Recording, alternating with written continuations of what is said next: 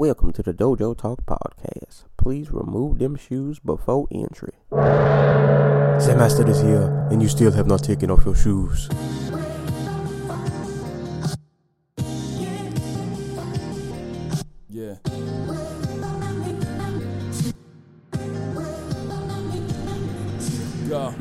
Every day to define man's mission. Yo. Look into the sky for divine transmission. Yeah. Deaf man's vision makes the blind man listen. Eyes on the prize, this is blind ambition. Thank you. Welcome to another edition of the Dojo Talk Podcast. I'm your host, Serial Sensei. We are on episode number 165. As always, you can give this podcast a listen on SoundCloud, Apple Podcast, Spotify, Google Play, YouTube, iHeartRadio, as, as well as various other streaming platforms. Give us a look on social media at the Dojo Talk Podcast Facebook page, as well as the Instagram page. Send questions to Dojo Talk Podcast at yahoo.com. And you can hit me up on Twitter and Twitch at Serial Sensei. And you can hit my co host up on Twitter at GC Zeus. And once again, for the second time in two days, I'm joined with my co-host Antaku. What's going on, man? Uh, not much. Been pretty chill day. I, I, sat around all day and watched fights, like old fights that I hadn't seen either in a long time or ever before. So that was fun. Hey, what's a what's a new one? Well, not not new in age, but one you never saw before. Well, I watched the entirety of K1 uh, the 96 World Grand Prix final. So I got to see like baby Cro Cop get leg kicked to death by Ernesto Hoost. Mm. Uh, I got to see uh, Andy Hug just with the most disrespectful disrespectful knockout I think I've ever seen, where Mike Bernardo gets uh, cut down on a leg kick and he's like he gets up at like the nine, like he gets up at nine, and he's like you know trying to fight through it, and then Hug, who basically knows he's won already, hits him with a spinning back low kick, which probably just ends Bernardo's night, and he's just like on the ground in pain because his leg gave out on him. Mm. And Hug is like celebrating while the referee's like counting, like doing all like the power man poses. It's, it's fucking disrespectful as fuck. I love it. Yeah, if you do the spinning uh, back low kick, like you're going for all the style points. Mm-hmm. Yeah, you, you didn't need to do that. Definitely didn't need to do that. I'm glad he did. Hey, because that made my day. It worked. Actually, um, speaking of new fights and kickboxing, um, YouTube's always sending me stuff. So I watched the old um, uh, Benny the Jet fight. Yeah. Against um, Thai Fighter. I do not remember the guy's name though. It was really. Did he also win a robbery? Well, see, it's it's hard for me to say because the fight that I saw, well, the the uh, I can say fight, the video was, I don't I don't remember it being the fight in whole. It was just a lot of clips. Um, but I, I wasn't really focusing on who was winning. I thought it was just interesting because the the the fight I was um the fight that they showed and the clip that they showed it was interesting. Like they would stop the video and just kind of show like techniques because it was like, well, I don't know. According to the video, like one of the first times like a kickboxer for the Thai Fighter, and they were just kind of breaking down like the techniques and certain advantages the Thai had over the kickboxer and advantages the kickboxer had over the Thai Fighter. It was interesting. It was really interesting. I don't even really remember paying attention to who won. if I'm being honest, I don't remember who won. But uh, mm. it was a, it was an interesting video. Um, but yeah, that was, a random thing. Um, so, I guess before we uh get started, as always, uh, for one, shout outs to the listeners, and for two, before I forget, uh, you guys are getting well. This is the second episode that you guys are getting from us this week. So if you haven't heard or went back to listen already, um, our three-year anniversary episode came out well, by the time you guys are hearing this, it's already out. Um, but as of this recording, it came out today. Um, we did our pound for pound top 10 list of the best fighters on the planet. So go back and listen to that episode. It's really awesome. Had a really fun time putting that together. Real, real stress trying to get that list out, but we did it. It was a great episode. So go back and listen to that. Um, And and if you're interested, I also did uh my 20 favorite albums of 2019. Um, I put that out the other day, so if you want to hear me blab about music for about an hour, uh, go back and listen to that as well. So this is my third podcast I've recorded in two days. I'm tired, but I'm here. We're working. We're working. Yeah, I, I, I was gonna say like, dude, like, you want to take a break? like, Uh, Thinking like, I I- know you're tired. yeah, I- I'm I'm I'm a little out of it. I'm not gonna lie to you. I'm definitely a little out of it. I didn't plan on doing that music one. That was a very last minute, like last second thing, and I was like, yeah, whatever. I'm gonna just do it. I just did. I saw I saw you tweet doing three podcasts in two days. Like, wait, am I missing something? Yeah, yeah, no, that was the other one. Yeah, that was the Yeah. other one. But you know, starting off 2020 with a lot of content, and then I'm gonna go take a really long nap afterwards. But uh, nah, man. Shout outs to the listeners, real quick. Let me uh give you guys uh your shout outs, Twitter folk, Tumblr folk, wherever you are in the world. We appreciate you. Um, top. Oh, excuse me. I I am a bit out of it, so I might be a little off this episode. I can't even bring up the right screen to uh, give the proper shout outs. All right, top cities for the week. Oh, all right, this is a new number one entry. Um, probably gonna butcher this, but number one is ya- Yaounde, Cameroon. Shout outs to Cameroon. number two, Mountain View, California. Number three, Bronx, New York. Number four, uh, Scottsburg, Indiana, and number five is Columbus, Ohio. And then also tied with number five was Barcelona, Spain. So shout out to you guys. Shout out to Cameroon. Francis Ngannou is out here pushing us to the top. Yeah, there we go. Because y'all were never on this list. and they just jolted to the top. So yeah, shout out to Francis Ngannou and company. Y'all, y'all keep coming back. We we appreciate Maybe it is just Francis Ngannou. Maybe he's the one who's listening. Hey.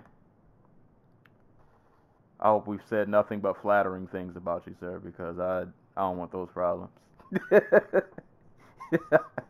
oh, just ignore that episode we did about you and Derek Lewis. Just don't uh, don't go back to that one. Ignore that time I told you to buy a treadmill.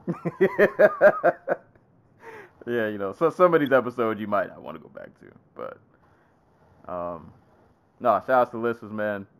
Keep sharing, share with a friend, uh, family member, uh, postal service worker, everybody. And shout outs uh, to the, uh, I don't have the person's name, but uh, we actually did get a comment on YouTube on the uh, three year anniversary video. Um, there's somebody recommending uh two top fighters, I believe that. Oh, really? Yeah, he said who he would have put on his list. Um, actually, I'm gonna bring this up real quick. Oh, word. It's weird because his name is Music's Playlist, so I thought it was like a spam thing, but it was like a real comment. when, I, when I first saw it, I was like, Music Playlist. Oh, this is just some random person. Um, but shout out to you, sir. He said, um, or he or she, I, I, I don't know who, but uh, the comment was uh, regarding Muay Thai fighters. I think uh, I would have Saenchai and Lerdsila on my list. Uh, they both have about 200 wins, unique styles with unorthodox, ah, with unorthodox techniques that other people in their sport don't usually use, incredible natural reflexes and speed. Uh, they both now usually fight people who are larger and heavier than them. Lerdsila even had a 100 fight win streak at one point. Uh, All right, so I, I don't know much about what's the other guy's name? Uh, Not Saenchai. Lerd Sila. I've seen that name before, and I I can't remember where. I've definitely seen that name before. But I did actually consider putting Saenchai on my list. Um, like I didn't forget about him, but like, I, I like I also get the very heavy impression that he does not take fighting seriously anymore. And I like I, I don't mean like he's not like. God, how how I put this? He's not doing it for like accolades. He's But just like, and here's the thing. Like most of these Thai fighters, when they leave the Thai scene, like the the the stadium scene, they are just collecting checks. Um, you know, some of them go on and they like are actually like, you know what, I'm going to be like, um, the glory light heavyweight or the glory lightweight champion, like Sitthichai, or I'm going to go fight the best in like China or whatever. But like Saenchai's is way past that. Um, he, he he is just out here just like, oh, you want me to fight this random dude in Italy? Sure. And I'll knock him like sometimes he'll knock him out in the first round. Sometimes he'll play with him for three rounds. But like, I almost put him up. Like if this was like five years ago, he'd be on the list. Hmm. Like like, like between like who like who is like and he is like he don't get me wrong, he's still out here fighting dudes who are way bigger than him. But it's not like he's out here fighting um Giorgio Petrosyan. You know what I mean? Yeah. Like he is straight out here just having fun, and I respect the shit out of him for it. All right, so yeah, because he's been fighting for. I don't even know how many fights that man has. That he is like upward of two fifty. Yeah, yeah, he he's been out here for a long time. I'm not gonna But- lie, that was another name when I saw. I was like, ah, I completely out of sight, out of mind. I completely Right, forgot right. about him. Like forgot because like him. he fights like once or twice a month. Like they'll just book him for like random shows throughout Europe. Um, you know they pay good money because like people come out and see him. Um, you know relatively good money. I don't think he's making like six figures a fight, but um, you know like he he was somebody who was on my like who I was like, am I gonna put this as like the Muay Thai guy? Hmm. But like, and like I, I have no doubt he can go to the Lumpini and still win like beat a bunch of these dudes. But like, would he would he beat the current 126 pound champion in Lumpini?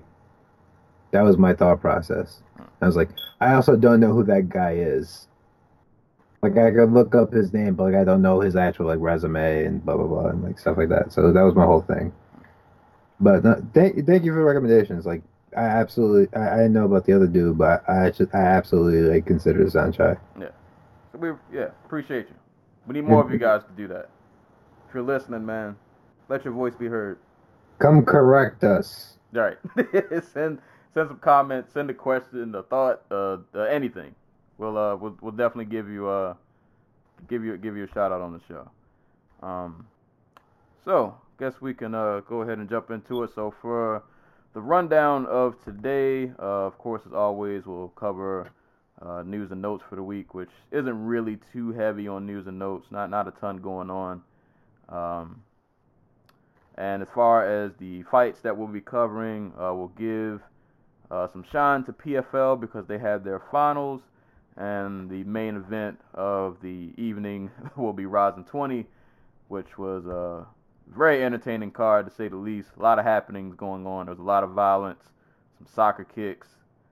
Uh, there's a lot going on. There's a lot going on. So that'll that'll be like the main crux of the episode. But before we get into all that, random ramblings to kick things off, what's on your mind segment of the show. Uh, that's if either of us have anything. So the anti cool, do you have anything on your mind this week? So I have multiple things. Some of them are uh, d- dreary. Uh, some of them are fucking hilarious. Like, you know, the whole uh, Kevin Love situation. I know you've been following that. Boy, he is uh he is displeased. You know, but I'm, I'm gonna save him for if we do parting shots and shout outs. um, and then he posted Joker face.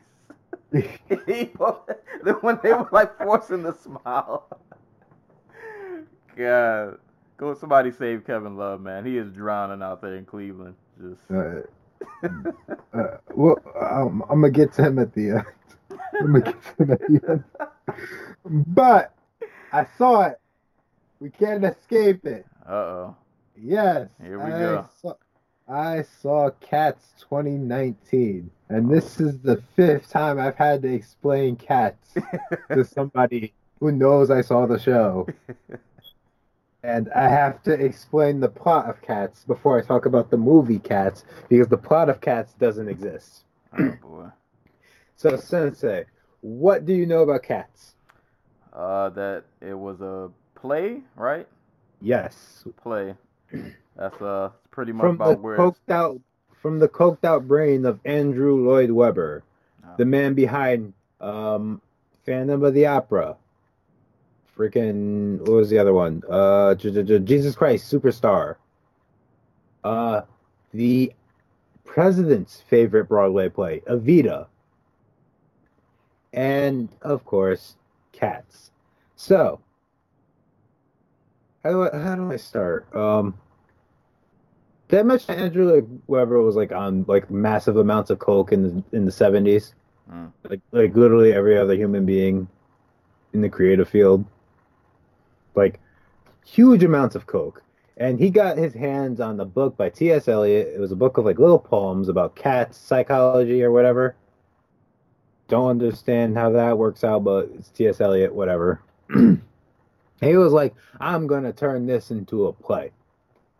And now, Eliot's not a writer. I'm not, I'm not sorry. I'm Eliot. Lloyd Webber's not a writer. He's a composer. He makes music. He doesn't even write the lyrics to his own songs.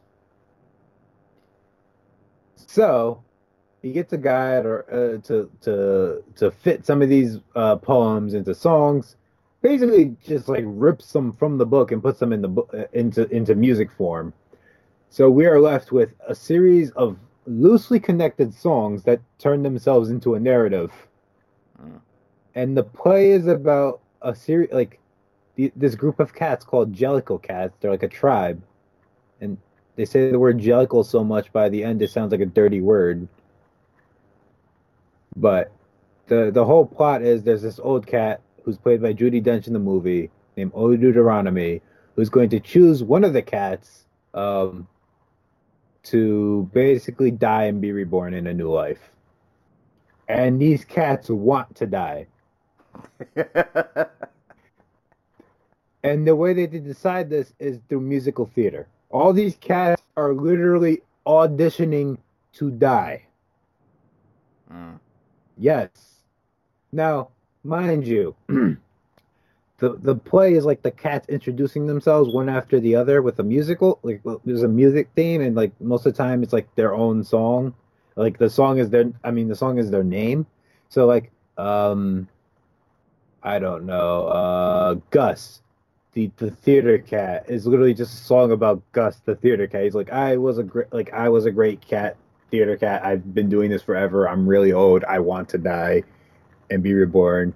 There's a fat cat who sings a song about how he's fat and how great it is that he's fat and how sorry he feels for everybody else for being not fat. And then he he his goal is to die so he can be fat, like be skinny, so he can get fat all over again. That's his goal. And then there's Rebel Wilson cat who who is like a house cat and she's also fat, but she trains like mice and like cockroaches how to do like Broadway theater. That like that's actually like her thing and she's like I'm so bored in this house I want to die as opposed to just, you know, running away. Like a normal morbid. They, none of these cats seem to have miserable lives, except for one, but I'll get to her. And then there, there there's like other cats. There's Jason Derulo cat, and Jason Derulo is like the only person besides like Taylor Swift in this entire play who looks like they are having like the time of their life. Mm. Like Jason Derulo was born to be the rum the rum tug tugger, and that's his name, and that's his song. He sings about how great he is, and like all the female cats like fawn over him. And then Yeah. Rebel Wilson makes a neuter joke because Jason Derulo has a high pitched voice. And that might, that might be the reason why he wants to die, so he can have his dick back. I don't know. the rum But- tugger. but um, there's Idris Elba cat, who apparently is like a serial killer, because he like like he goes around and like he want he also wants to die, but he also does magic, and it's never explained why he can do magic, but he does, and like at the beginning of the movie he like kidnaps Rebel Wilson, but like you think she's been dead like killed because like he put like he meets Rebel Wilson and starts flirting with her, and then he points to like his wanted poster, and she's like, "Oh shit, he's the evil cat." And then he snaps his fingers, and then Rebel Wilson turns to dust and floats away. And that happens like four times. Mm. Like the the the, the train cat does his little like tap dancing number, and then like he spins really hard and flies thirty feet into the air and continues to spin until he turns to dust like Spider Man in Endgame. I want to know And I- like what what was going on in the theater like while I was the only one there, and I was losing my mind. I was gonna say, I guess that's the there's a reason you were the only one there. Oh, Um, boy. Which is like it's wild that this movie flopped because everybody's talking about it. It feels like uh, uh, oh god. So Idris Elba cat wears a coat for like the first half of the movie. Like he's in like a giant overcoat, and you know it's like whatever. He's in the you know that some of the cats are wearing clothes, some of them aren't. But then like Taylor Swift sings his like Idris Elba's song, and then he shows up and he's not wearing like he takes off the coat Yeah, and it's like yeah no so like I didn't talk about the I didn't talk about the designs yet because like that we all know they're awful and like why would you do this to us Tom Hooper? Like Tom Hooper why? But like something clicks in your mind when you see Idris Elba like take off his coat and then you're like oh he's naked now. And like you know the these are just like CGI skin grafted fursuits. So it's just Idris Elba naked in a fursuit. You know, CGI like, but like it's still just Idris Elba naked. Yeah. And then you can't turn it off in your brain. And then all of a sudden it becomes the horniest movie you've ever seen in your life. Because it's just a bunch of people running around naked, It's naked, naked cats just like doing stuff like cats do. Like there's a scene where like dude like like old Gus sings his song about being an old cat and wanting to die, and Judi Dench is so happy that she throws one of her legs up in the air to signify that she's happy. And you're like, that's Judi Dench. So And, this like- was this was like low key like a like a cat. But like it's never addressed. That's the thing. That's what makes it worse. Cause like outside of the rum the rum tug tugger song and um, what's his face? Uh, Taylor Swift like fawning over Idris Elba. Like, like th- there's no specifically like sexual parts of the the film, and I think that makes it worse uh, like, that somehow makes it more uncomfortable. Because at least if this was like sexual, you could explain it away, but it's not, and it's just weird, and it makes you feel uncomfortable. So, how long was this movie? This movie was an hour and ten. Uh, no, it was like just shy of two hours. Oh, so you, you got violated for. After a while, I, I was just like, you know what? Take me where you want to go. I don't care. I mean, at, at that point, when you got naked cats running around, I guess you just kind of gotta accept it. Like I feel like you were too far in. You just couldn't. Like it's just like, how could you look away? You know? The the point to Like- walk out happened already. Like if you're still here, you just. I gotta- was I was there for the long haul, and poor Jennifer Hudson got it the worst. Like they fucked up that cat's design so bad. So Jennifer Hudson plays like the cat that actually wins the competition to die because she's the only one who had a bad life. She was like uh, she was like a really popular cat that was like a singing cat, and then she went with like Macavity, who was Idris Elba cat, and it never explains like what that means. Like were they dating? Was she like his lackey? Did she help him with some crime? It never explains it, but all the other cats hate her.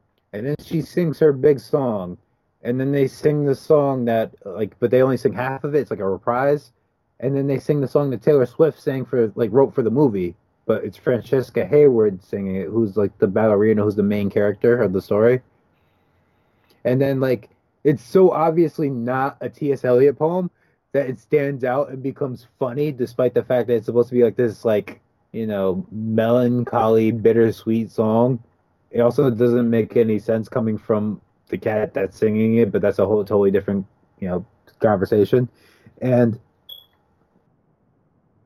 it's like you start laughing because it's like, oh, right, this is a movie. This isn't real. It can't hurt you. Or can it? can it hurt you? like and I, I I wish we had time for me to talk about like actual like filmmaking stuff. Even like I'm not an expert by any degree, but like Tom Hooper is the same dude who did Les Mis, and I don't know if you saw Les Mis, Sensei. Mm-mm. So Les Mis was like divisive, I guess. And, um, Hugh Jackman was in it. He was the main character. Uh, Russell Crowe was in it. Everybody hated him because of the way he was singing, and it was like he was distractingly bad. Um, but like the way it was shot, it was shot like so. Do you know anything about Les Mis? Like Uh, songs or any of the um? It, it, it's like pop opera about the French Revolution.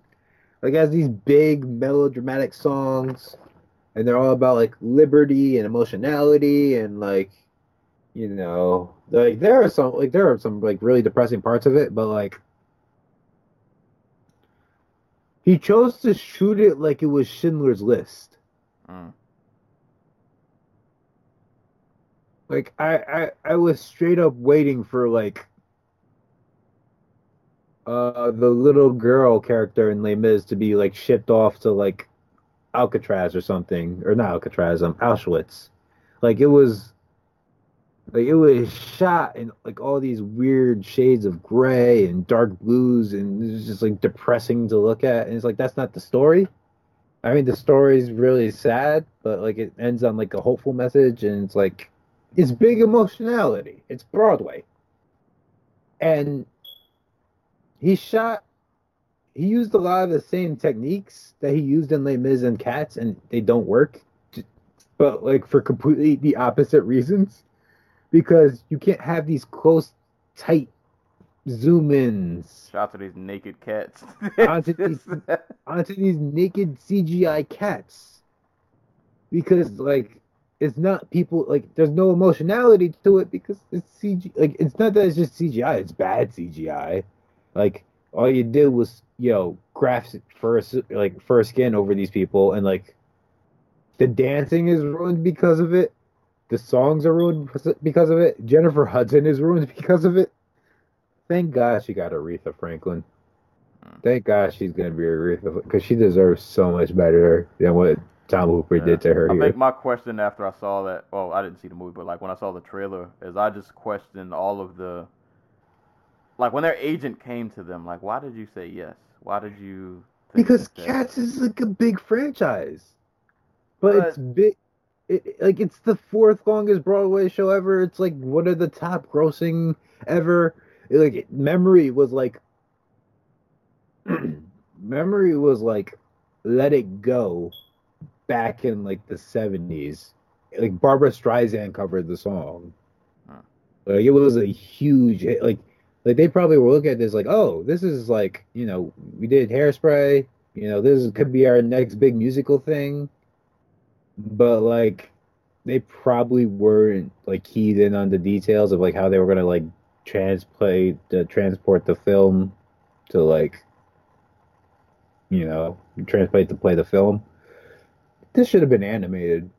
Like not like CGI like just straight up 2D animated. That was the only way this was ever gonna work. Well, instead, uh, Instead, you get night like nightmare fuel, and it's amazing, and I love it, and everybody should go see it. there you go. Sure. That was. I'm, that was I'm your- sorry for eating up our entire segment. Mind you, I've been pra- I've been practicing because like that's like I told you that's like the fifth or sixth time I've had to explain this movie Yeah, to no. people. This yeah, you're you're overdue. You're overdue. I Uh, told you I told you when the trailer dropped that I was going to talk about it when I saw it. Uh, you, now you guys, you got the rundown. You uh, deal with that information what you will. Go uh, if you want to pay to get violated. You should- you- you should add a little time drop so people can skip my cat's rant. Oh no, I always uh, I, I- do I do uh. Oh no, I mean like it, and like in the actual audio, like oh, the skip, anti goes off way too long on the movie Cats. skip, skip to- to an hour ahead. hey, it is what it is. You guys know what you come here for. It's for cat. It's for um, Broadway to film adaptation takes. Next year Well- we're talking about Into the Heights. Well, I'll I'll condense mine real quick. Uh, for my what's on your mind.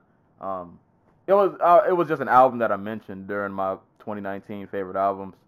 Um, but I'm just gonna throw it out there. Uh, the artist is uh, that the artist name is Grip. Uh, and the album is called Snubnose.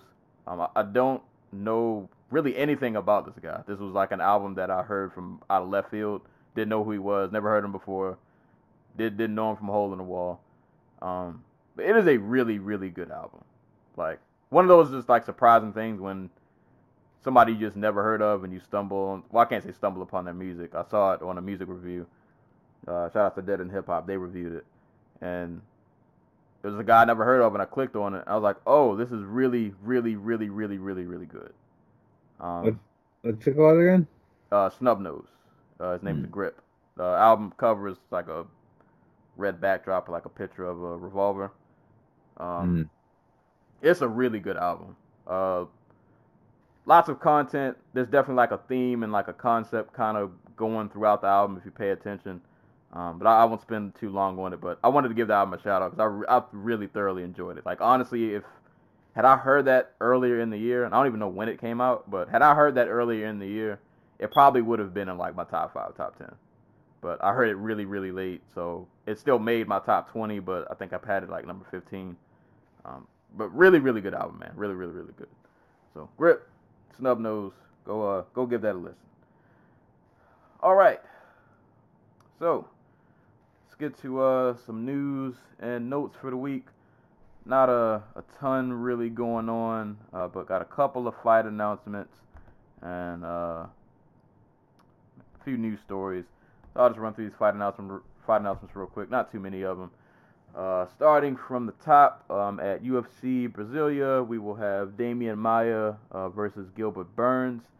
At UFC 248, we'll have Jeremy Stephens versus Calvin Kattar. At UFC Columbus, we'll have Tecia Torres versus Mizuki Inoue. And at UFC London, we'll have Marc Diakiese versus Stephen Ray.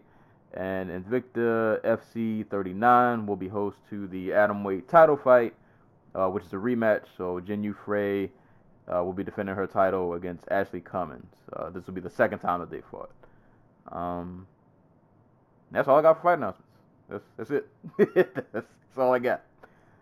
Um, I don't know if any of these you really care to like pick at, maybe just for like a brief moment. Uh, any of the fight announcements? Um, I I guess my only, I, I mean I like all these matchups. I'm I'm actually really glad in, in a way got the Torres fight. That's that's a big fight for her. Um, am I am I the only one who feel well? I guess it makes sense because they're both coming off losses. I just don't know if I wanted to see Kattar fight Stephens. I don't know. Not that I, I don't think it'll be a good fight. It'll definitely be a good fight, but I, I. I, think it's a good rebound fight for Kattar. Like it, it's not like he needed a rebound fight though, which is what I think you're getting at. Because like, uh, Jer- Jeremy Stephens definitely feels like he's on like the downswing. Um, but like, there's no reason like Kattar couldn't have been matched up with like, I don't know, um, like a Brian Ortega. If, if he's still around, God knows it. Ain't seen him in Lord. Fu- yeah, yeah. He- um, he's but, like- Waldo. He's Waldo at this point. There, there are definitely more interesting matchups for Kattar. Um, I mean, th- th- this one will produce like a good action, I guess. But like stylistically, it kind of just seems not not a walk in the park, but like this feels like a fight he's supposed to win. Uh, we'll we'll see. If nothing though, it'll definitely be uh, it'll be some hands being thrown. So I, I guess I can't really argue. I, I felt like I, I wanted to see him in more of a higher. I don't even know if high profile is the right word, but I don't know. I, I feel like there could have been somebody else out there. But don't take it the wrong way. I'm not like mad at this fight. I just I This saw that weird. matchup and yeah, I saw that matchup and my I just my eyebrow just kind of raised like that was the guy y'all got. But it'll probably be fun nonetheless. Um, and I like Maia versus Burns. That sounds like a good time. Shout out to Demian Maia, who's still out here at 40 something fighting like all these young bucks. and he's just still, he's still out here just doing the thing. Just just out here still. Ruin the hype trains, bro. Somebody's uh somebody's got to do it. Somebody's got to do it. But um, yeah, I don't really have anything else to dive into any of these other ones about. Um, so I guess I got we we can do some quick news headlines and then pretty sure both of us might have like at least one actual story. Um, but the quick like little news blurbs, nothing really go into depth about. Uh, Johnny Case, who we will be talking about later when we cover the Rizin card, uh, he signed with PFL. That's the thing. Uh, and we, don't have to spend a lot of time on this, but I guess Wait, we wait, can- wait, wait, Oh. wait. You- you're telling me he didn't win the the the, the Rizin lightweight championship? Nah, he uh he ran into a certain gentleman Uh, and that's uh, sad. yeah. yeah, he uh yeah. Bad uh bad luck of the draw. Just you get matched up with a certain person and you know life life isn't so fun sometimes. Boy, first round too. For shame. Yeah. But um, Edson Barboza is uh, allegedly planning to drop to featherweight, and I had mixed emotions. Um, first thought was assuming that he can make the weight like healthy and it's not too bad of a weight cut, all that good stuff. Boy, there are probably some fun fights for him down there. Um, I mean, I'm not mad at a Barboza versus uh, Yair or Barboza versus anybody in like the top 10, 15. I'm I'm for it. So on that front, I'm like, all right, that could be this this could be great. We we could get a lot of there there are a ton of fun fights to make out of this. But then my other thought uh, came, and it was that I don't think featherweight is gonna treat him much better, I guess, than lightweight. Yep. So like the, uh, there there there aren't a whole bunch of like Khabib Nurmagomedov and Kevin Lee types that will just go ape shit on him, but like if you want to talk about like really good pressure fighters who are going to push him backwards, like you you take the Korean Zombie or you Alexander Volkanovski can't march this dude down and like get him moved, especially when he's going to be like weight drained and everything. Like, and how explosive can he really be? He has to worry about the extra 10 pounds. So, Yeah, yeah. We'll see though. We'll we'll, we'll see. And I, that's hopefully he can just make the weight. Hopefully that's I always just worry about that too when, especially because you know when you get older in age, it's not like making weight gets easier. But yeah, like, how old is he now? Like 30, he's got to be mid thirties. like 34? Or am I adding age onto him? Because I want to say he got to UFC when he was young, but he's also been around forever. He's 33. He's Huh. about to be 34 in like a, a couple weeks. Alright. So- we'll, we'll, we'll see. We'll see. I don't know. I just these these whole moving down a weight class experiments. They, they they're not fun to watch. yeah. Like we like, like he, he had a competitive fight against a top dude, but like weight drained Aldo was still weight drained Aldo. You you don't want to move down and be like good enough. You want to be you want to move down and you know still retain your complete game. All right. And it's just the talent level nowadays is stick, man. it's, it's, it's not getting easier. Go up, go down, go sideways, go whatever weight class you want to. It, it, it don't really get much easier no matter what direction you look in. Um, but you know, fresh start, new start. We'll see. We'll see how it goes. Um, news stories. Uh, you want to go or you want me to go? I have this Uh. little, little, USADA, USADA bit. Uh, uh, I'll go first just because I don't have like a lot of information about it.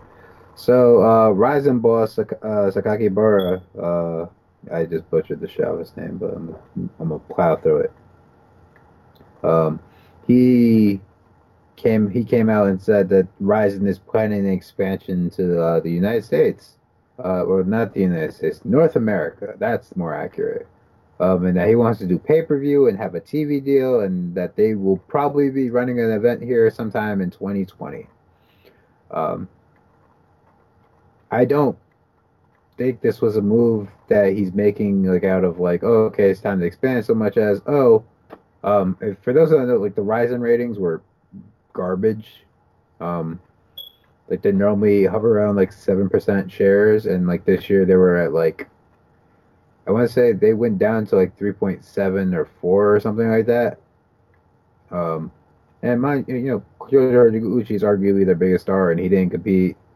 Um, so that probably has a, a little bit to do with it. um, but um, if he's relying on like you know TV deals and uh, uh, to keep afloat, he, he's probably looking for a uh, North American TV partner. Um, and I don't know where he's gonna find one, but best of luck to him. But the last time he tried this, uh, he lost his promotion to the UFC, Yeah. and yeah. well, hopefully So- they don't give you that uh that 3 a.m. TNT spot. Yeah. But um, Uh, oh, oh, oh, one other thing from that uh, news clip, he's going to be going after Olympic athletes after the 2020 uh, games in Tokyo, which could be a good, which is in theory a good move. Um, Smart move. yeah, yeah. like Olympians on in Japanese MMA, uh, besides Satoshi Ishii, have proven to be somewhat of uh, draws. They boost ratings, so I'm saying, I mean, if they're gonna be in your backyard, like, why not? dude, like Like they're there. like, the, Japan's aiming for three um Olympic uh, not three Olympic medals. They want to be third place overall at the Olympics, which I guess means they want to be behind the United States and Russia or China. I can't remember which one. Uh, it's like the number two. Um, and yeah, they're introducing karate. Um, the women's team is going to absolutely win at least like the women's wrestling team, I should say, is going to win at least absolutely like three medals. And like they built this whole new um, training facility and like they've re- they've rescheduled the um, the event so that the women will go on last as like the main event for the wrestling. Like that's how much they're investing in that team. Um, you know, judo, though they're they're always the top team, if not the top number, like number two or whatever. Um, I, I don't know how they do in TKD, um, and I'm sure they're going to be looking at like other sports where they can get like just anybody um, to come in and do the stuff. Like I know they had like an Olympic volleyball player do commentary for them once, or something like that. So who knows? Who knows? Best of luck though. I hope it uh Hope it works out. hope it works out. But just stay away from that uh, that 3 a.m. TNT slot. Don't let them do that to you. not not a good time. I mean, like, what other time are they going to come on though? If they want to be live. Uh, oh, yeah, that is true. That is true. That is true. Well, my my story. I'll try to get through this quick. It's a lot of jargon and words and stuff, but I'm reading this article. Give the gentleman credit who wrote this, uh, Nolan King. Uh, so USADA will be piloting a new oral fluid testing program for UFC athletes. I'm just going to read a little, some bits and blurbs from this article. Uh, the USADA agency is piloting a new fluid testing program in hopes of improving the UFC's anti-doping efforts. Oral fluid testing was implemented on December 11, 2019, in effort to an effort to only detect use of in competition prohibited substances within hours of use, according to Jeff Novitzky. Uh, in a follow-up to his original tweet, uh, I'll just skip down and read the tweet. Um,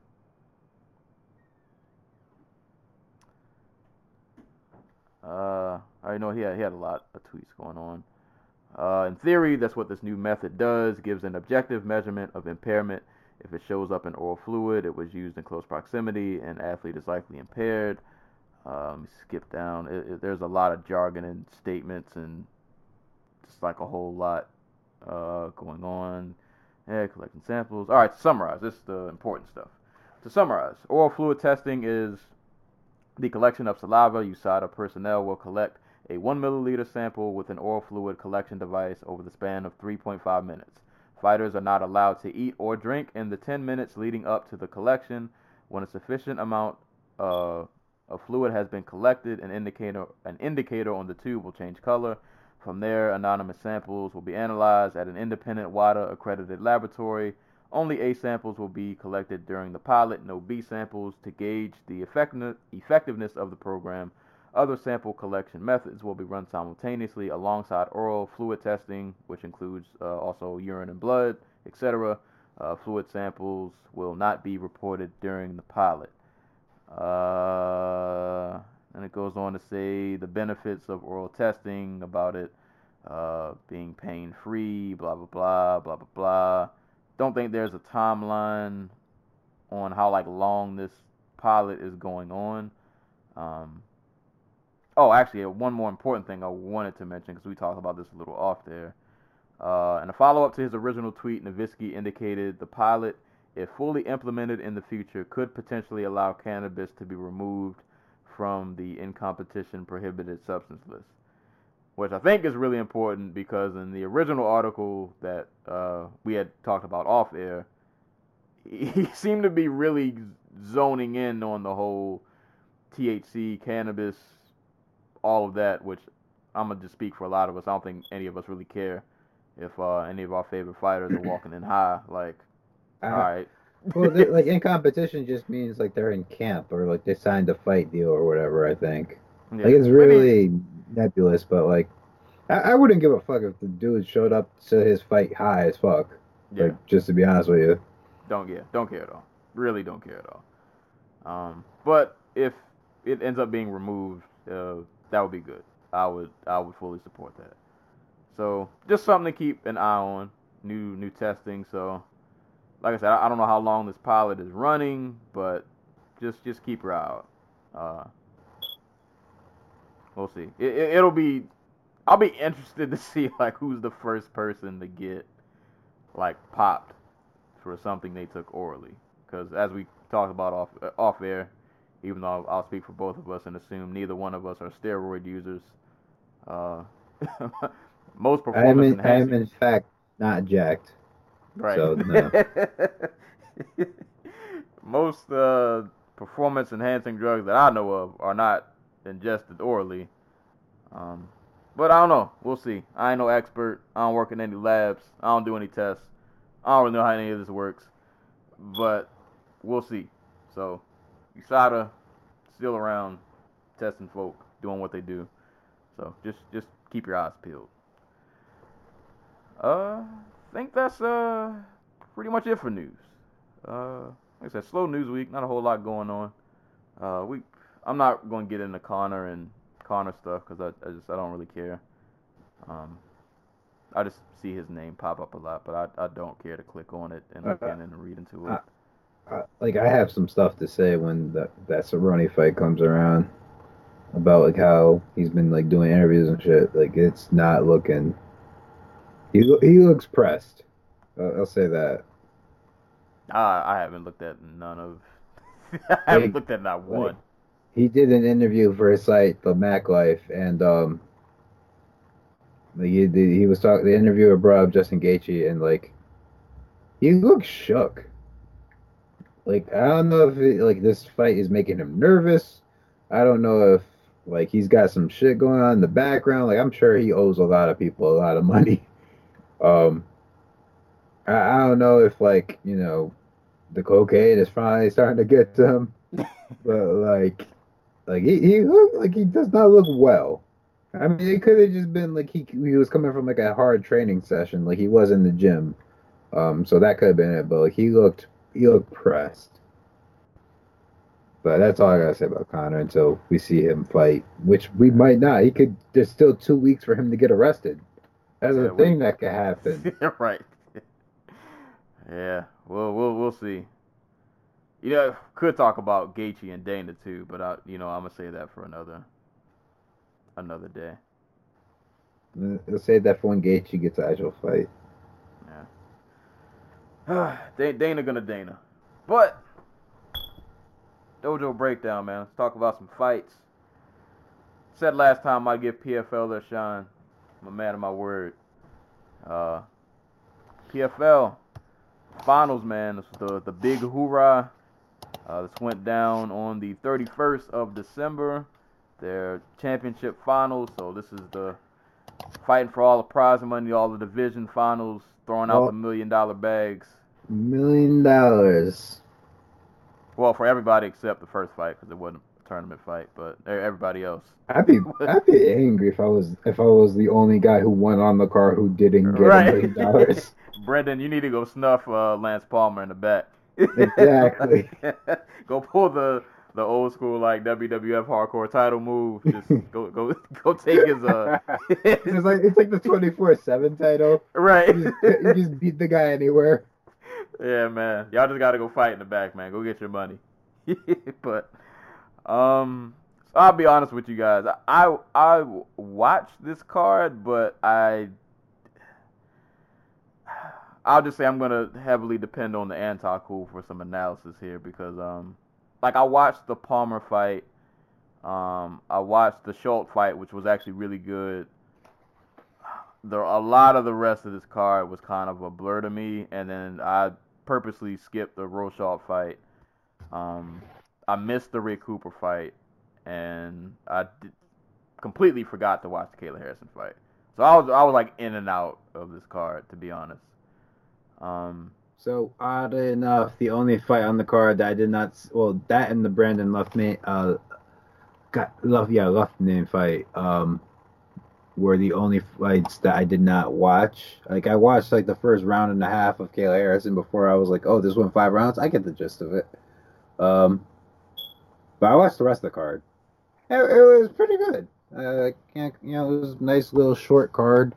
Um, I say short, but like there were two fights that went all the way to decision, one fight that went, or three fights that went all the way to decision, uh, one fight that went to fourth round. Um, but it didn't feel long, which I, I I I saw all these fights before I went to see Cats, so I hmm. don't know how well my brain's gonna be functioning. but Kayla Harrison took a wide decision over Larissa Pacheco in the main event in a rematch of a fight that happened earlier this year. Um, of course, Pacheco upset Sarah Kaufman to get to the finals.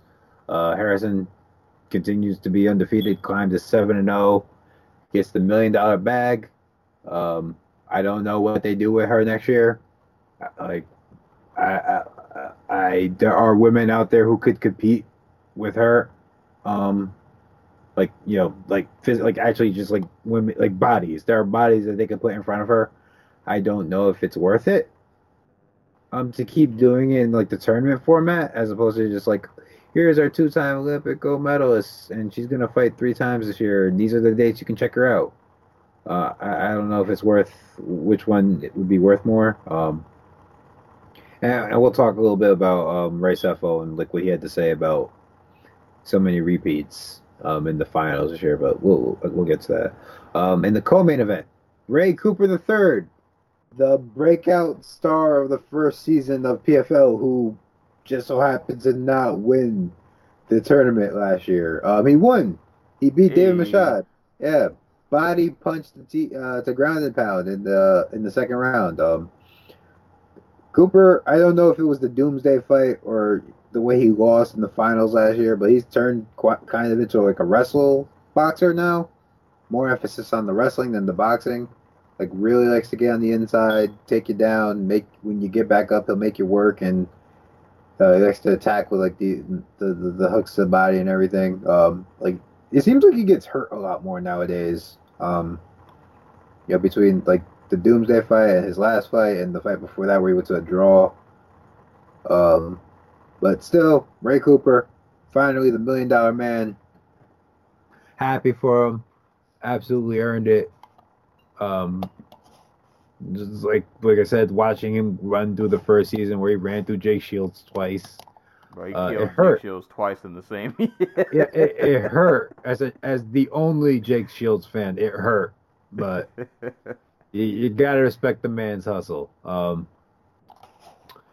uh, who else? Uh, in the next fight, um, where I would, where I'm going to say PFL dodged the bullet.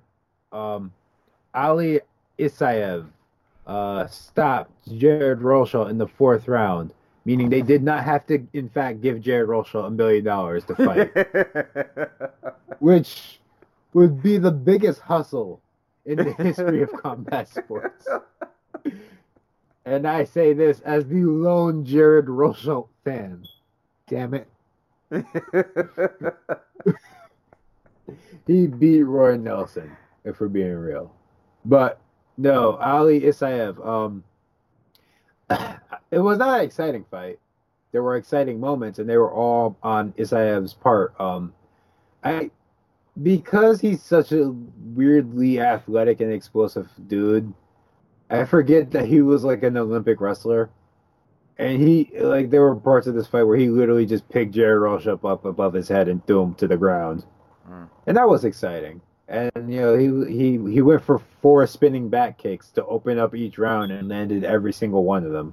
And that was cool. But there were long periods of time where like they were just, he was just on top of Rocha on the ground throwing like those little body punches and not really doing much else. But um, he managed to put together a string of ground and pound um, in the uh, fourth round that Rocha was not able to recover from. Um, eventually, the ref stepped in and stopped the fight. Ali heavyweight uh, tournament champion and a million dollar man. Now, Nathan Schultz versus Loic Radzab- uh, Radzabov Hands. hands and legs. um, I, like this is why I'm happy PFL exists to give dudes like not uh, like Nathan Schultz, who if he was in like UFC or Bellator, he would not be the champion. Um, like he, he's a very, I'm not gonna say limited, but like it's just he, he he's not a dude who I think would be climbing the ladder to success anytime soon. Um, for multiple different reasons, but like in this format, he shines. Like absolute bonkers fucking fight between him and Razabov. Um, just like you said, hands, hands, hands. Just some really slick inside pocket. But like this was I, the fight I compared this to was like it was a low. Uh, uh, it was like a rip-off version of um, Robbie Lawler versus Johnny Hendricks. But for Just- PFL, this might be like one of their best. That this, yeah, this is one of the like, like I don't I don't say that with any disrespect. It was just like Hendricks and uh, Lawler were the best fighters in the division at the time, and Schultz and Razabov aren't. But like they they put on a goddamn show. This is my my favorite fight of the week. Um, eh, for being all serious, like, and Schultz just finding success with that leg kick, absolutely, like when I think he landed something like forty leg kicks to to Mhm. Razabov. Like the dude was barely standing on that left leg. Um, uh, I will knock points off for Schultz. I do think he deserved to lose because he rocked Razabov and then proceeded to go to the clinch. I know he's a I know he's a judo dude, but come on, dude. You had the man on skates, and that's what you do. But um, if there's any fight from today that uh, you go back and watch, that's the fight you should watch. Yeah, that was. Fantastic. And like literally action all the way through, Yes. all the way through, every second. bell. Yeah. Earned every bit of that million dollars. and uh, Razabov put on for um, where's he from? Azerbaijan. No, he's from Tajikistan. He, he put on for Tajikistan. Like, uh, I, I went on I went on YouTube and like that that the video of that fight had like two hundred thousand views. Mm. and they were all from you know this country. Everybody just showing him love uh, for going out there and you know put, putting his heart into it. So That's that, that was though, man. That's That's, yeah, that's that's yeah. good to see because he yeah he really did like they both really did just go out there just laid it out, man. yeah They they really did. That's that's awesome. I'm glad he got that love. yeah. And Schultz becomes a two millionaire or whatever. Like he he wins a second million dollar prize, which puts him in like the one percent of MMA fighters. that's wild. yeah. He's the he's the one percent. Like he he's been paid better than Kamaru Usman and um I don't know like basically anybody who's not like Khabib, Overeem, or Conor McGregor. That's basically it. And maybe Jorge Masvidal. Hey, when you when you can put on fights like that, You earn it. at you. Yeah, Yeah. get that bag.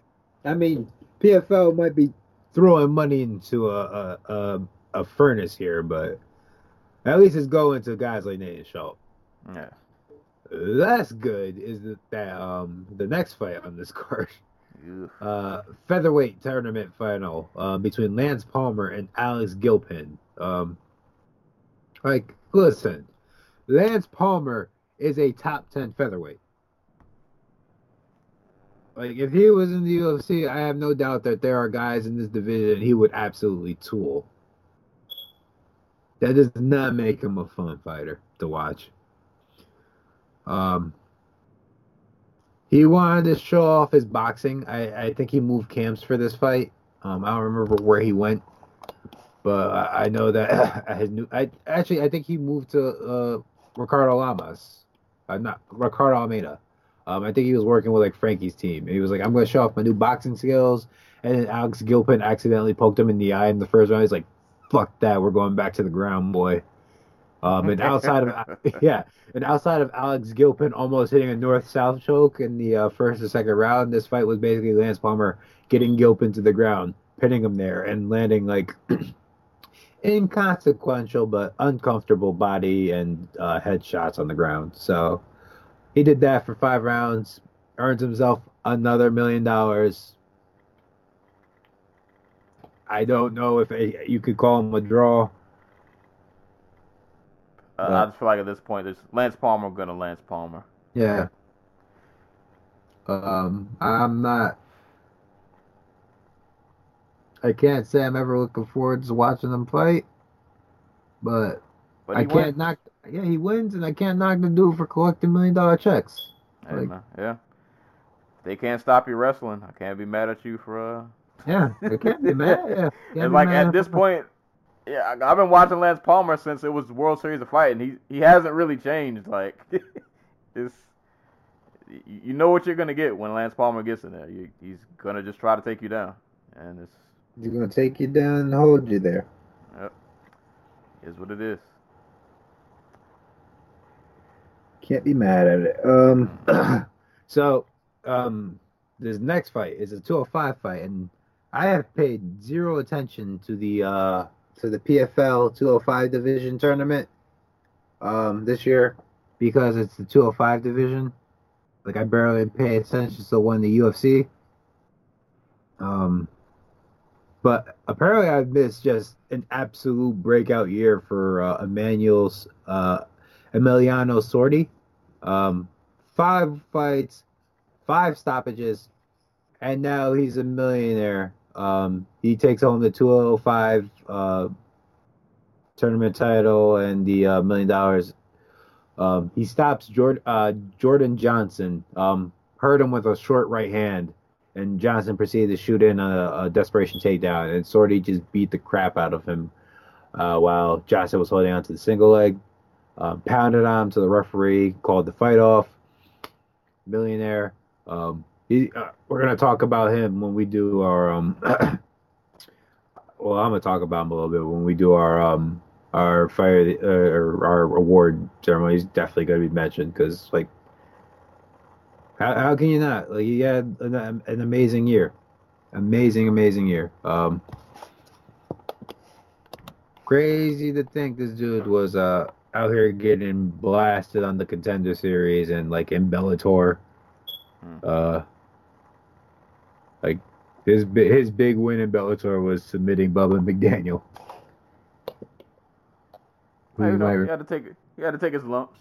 yeah, I mean you got like light heavyweights that And- division where you got to lose before you can win. I was gonna say, I mean, even so, you can look back at those uh, guys that beat me up, and y'all don't got a million dollars. Exactly. Hey, who's No. the dude he lost to? Because like that dude probably in the UFC. Uh, oh, it was Ryan Spann. Ryan Spann ain't got a million. No, he's I out, like Ron. I, I like Ron Span. Yeah, no, he's, up, he's out here fighting on ESPN Plus. Right. Sordi's on ESPN too. Who's the real winner? Right. so, you know, you might have beat me, and you might be in the better organization, but uh, my bank account. I mean, is it really better if they can't pay him a million dollars? As long as the black suits don't come and try to repo anything, eh, just spend it before they take it. I don't know. Well, he he is Argentinian, or Argentinian, which again, a, a theme of this week. Um, you know, countries with, uh, I, I guess you could say under, or countries that don't really have that big of an MMA base or that many fighters. Uh, their fighters just showing up and showing out. Um, we'll get to that a little bit on the Rizin card. Um, but you know, this is a huge win for Argentinian MMA. Um, I, I like that there was like some talk in the news about like, oh, he's not bringing that million dollars home. He's gonna hold it in a bank account offshore so he can avoid the tax man. hey, Uh, I, I, I, I don't know if anybody's been uh, following the news, but Argentina is probably is really going through it right now. Uh, so I, I get it. hey man, do do what you gotta do, bro. do what you gotta do. So um, yeah. So shouts to Sordi. Um, and uh, I mentioned them before, but uh, Brendan Loughnane, Loughnane, uh, the the fighter who Dana White criticized for going for a takedown on the uh, Dana White Tuesday Night Contender Series. Uh, he got his second win in PFL. It was just a um, showcase fight, I guess you call it. He beat David Valente by unanimous decision. I didn't actually see that fight, but uh, yeah, props to him. I hope, I hope they put him in the uh in the tournament next year. Cause he's had this, he's had two Uh, showcase fights. Like, eh, just I, him in. I, I- I'm, I'm sure that's exactly what they're going to do. And speaking of which, uh, Ray Sefo came out. I don't know if it was before or during the card or after or whatever, talking about PFL needing to revamp their roster because there were how many guys who were back from the year before, like Palmer Uh, and Schultz Palmer, Schultz. and Cooper. Oh, is he just talking about winners or just repeats in general? Just repeats in general. So like, Because Ro- would be a repeat too, wouldn't uh, Russia was a repeat, but I don't think he made the finals. Uh, but like but i get your point yeah like so um yeah probably a good idea to sign some new dudes on and uh let them yeah, y'all better find somebody for Palmer. yeah he's just, he's I just mean, they out wrestling Brandon- everybody. I got enough name And Uh, Brendan, man, that's why- just work on that takedown defense. Go light that man up. go for the north south choke alex Gilpin was so he really, and that was slick too. I did like that. Yeah. That was the one part was- of that fight where I got excited. that was some mitch clarke uh al Iaquinta stuff So Uh, so close. Um, yeah, but I, I I'd be happy to see them, you know, re up the roster. I don't know who they could possibly get. That'd be interesting. Like they like the, the outside of like the Russian and Eastern European dudes and the you know the guys like uh Nathan Schultz or um Natan Schultz or um, Emiliano Sordi. Like I don't know any Americans on the regional scene who are like, oh, I'm gonna sign with PFL. well, I don't know. Maybe maybe Rory or Uh, I mean, they did just sign Johnny Case. got Johnny Cage, got Roy McDonald. Maybe they can. Uh, I don't want know. to see Rory. I don't know. Hey man, Roy Roy Ray Cooper. That's that's gonna be a thing next year. That, That's, uh, that, mm, mm. we'll just move on. We'll just move on. that's a whole nother whole nother conversation. We'll we'll just move on. All right, man. Let's get to it. I can contribute now because I saw this. Rizin twenty, man. Rizin. New Year's Eve, Japan. New Year's Eve, man. It was quite the. It, it- yeah. Like we mentioned, I can, like don't, don't let the fact that this card did poorly ratings wise fool you. It was the typical entertaining Rizin affair. Oh yeah, yeah. I uh, this was twenty dollars well spent for me. Uh, I, I bought the pay per view. Unfortunately, couldn't watch it in real time because I was at I had to work. But um, nah, this was twenty dollars well spent. I, I enjoyed this uh, very much. So we'll just jump right into it, man. Rizin 20 uh, headliner main event: Manel Kape versus Kai Asakura. Um, actually, you know what? I'm gonna let you kick this one off because you, you said the last time we spoke that you had strong feelings about this fight. I So I'm, can't I'm gonna let you. They all you start and begin with I can't believe Horiguchi died for this.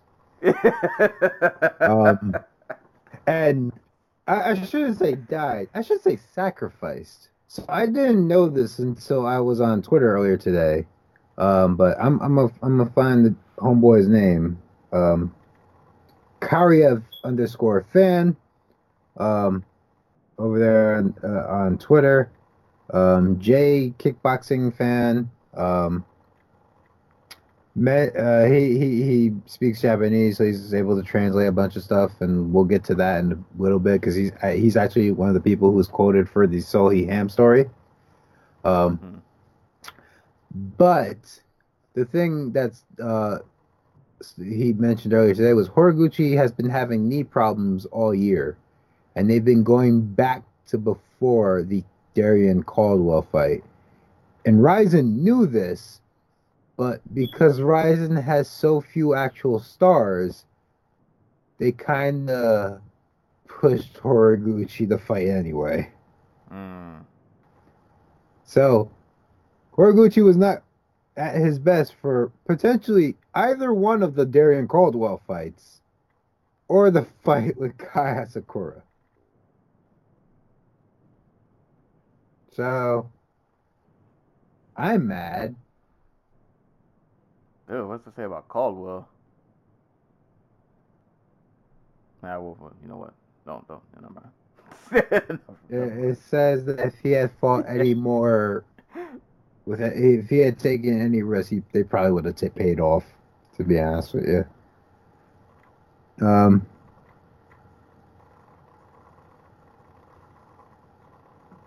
Oh, I mean, I guess it. hmm. Oh no, because Horiguchi fought. He fought Kape already, didn't he? Yes, he beat Kape. Uh, yeah, never mind. Never mind. Hey man, it's MMA. Sacrifices just MMA gods, man. They be out here just they be out here just wilding out. Um, how'd you feel about the fight though? All the other other side, uh, Um, it was a very good performance from Kape. Like, he fought a really smart fight. Um, for um to fight like Asakura, like continually got underneath him. Um, not like in the wrestling sense, but in the sense of like he had like all the leverage. Um, and would like go. He would step really deep to Asakura's like power side to line up his shots, and Asakura does not move his head and backs up in straight lines. Um, so what ends up happening is Kape gets like dugs down. Uh, looks like he's going to go for uh like a takedown or something. Asakura goes to like stands straight up, looking to defend, and gets blasted with overhand right and put on the ground. And it's all Kape had to do was uh, follow up with the ground and pound, and he was able to get him out of there. It was really smart fight from Kape. yeah, it, it it felt like to me from jump. It was like, bro, Kape, he like he was hungry for this. Like he, it like he had been thinking about this fight all night. Like he was he was ready to just let loose. Um, and really like mixing it up well. I think he, he threw like a spinning back fist. He was throwing shots and then like ducking in for takedowns, being really aggressive, getting inside really well, countering really well.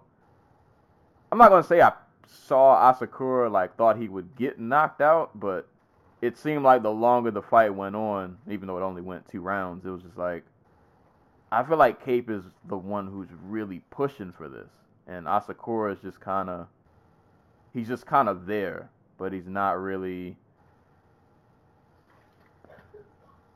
I don't say not offering resistance, but I don't know, it just felt like to me one guy clearly was just One guy came prepared for the Yeah. other guy's game. Um, yeah, and Asakura was not wasn't ready. yeah. Like, I don't wasn't ready for the smoke. he was not ready for the smoke. Like I, I, I knew he was in trouble when uh, Kape landed that head kick in the first round Hmm. because it's like, oh, this guy's standing straight up in the air.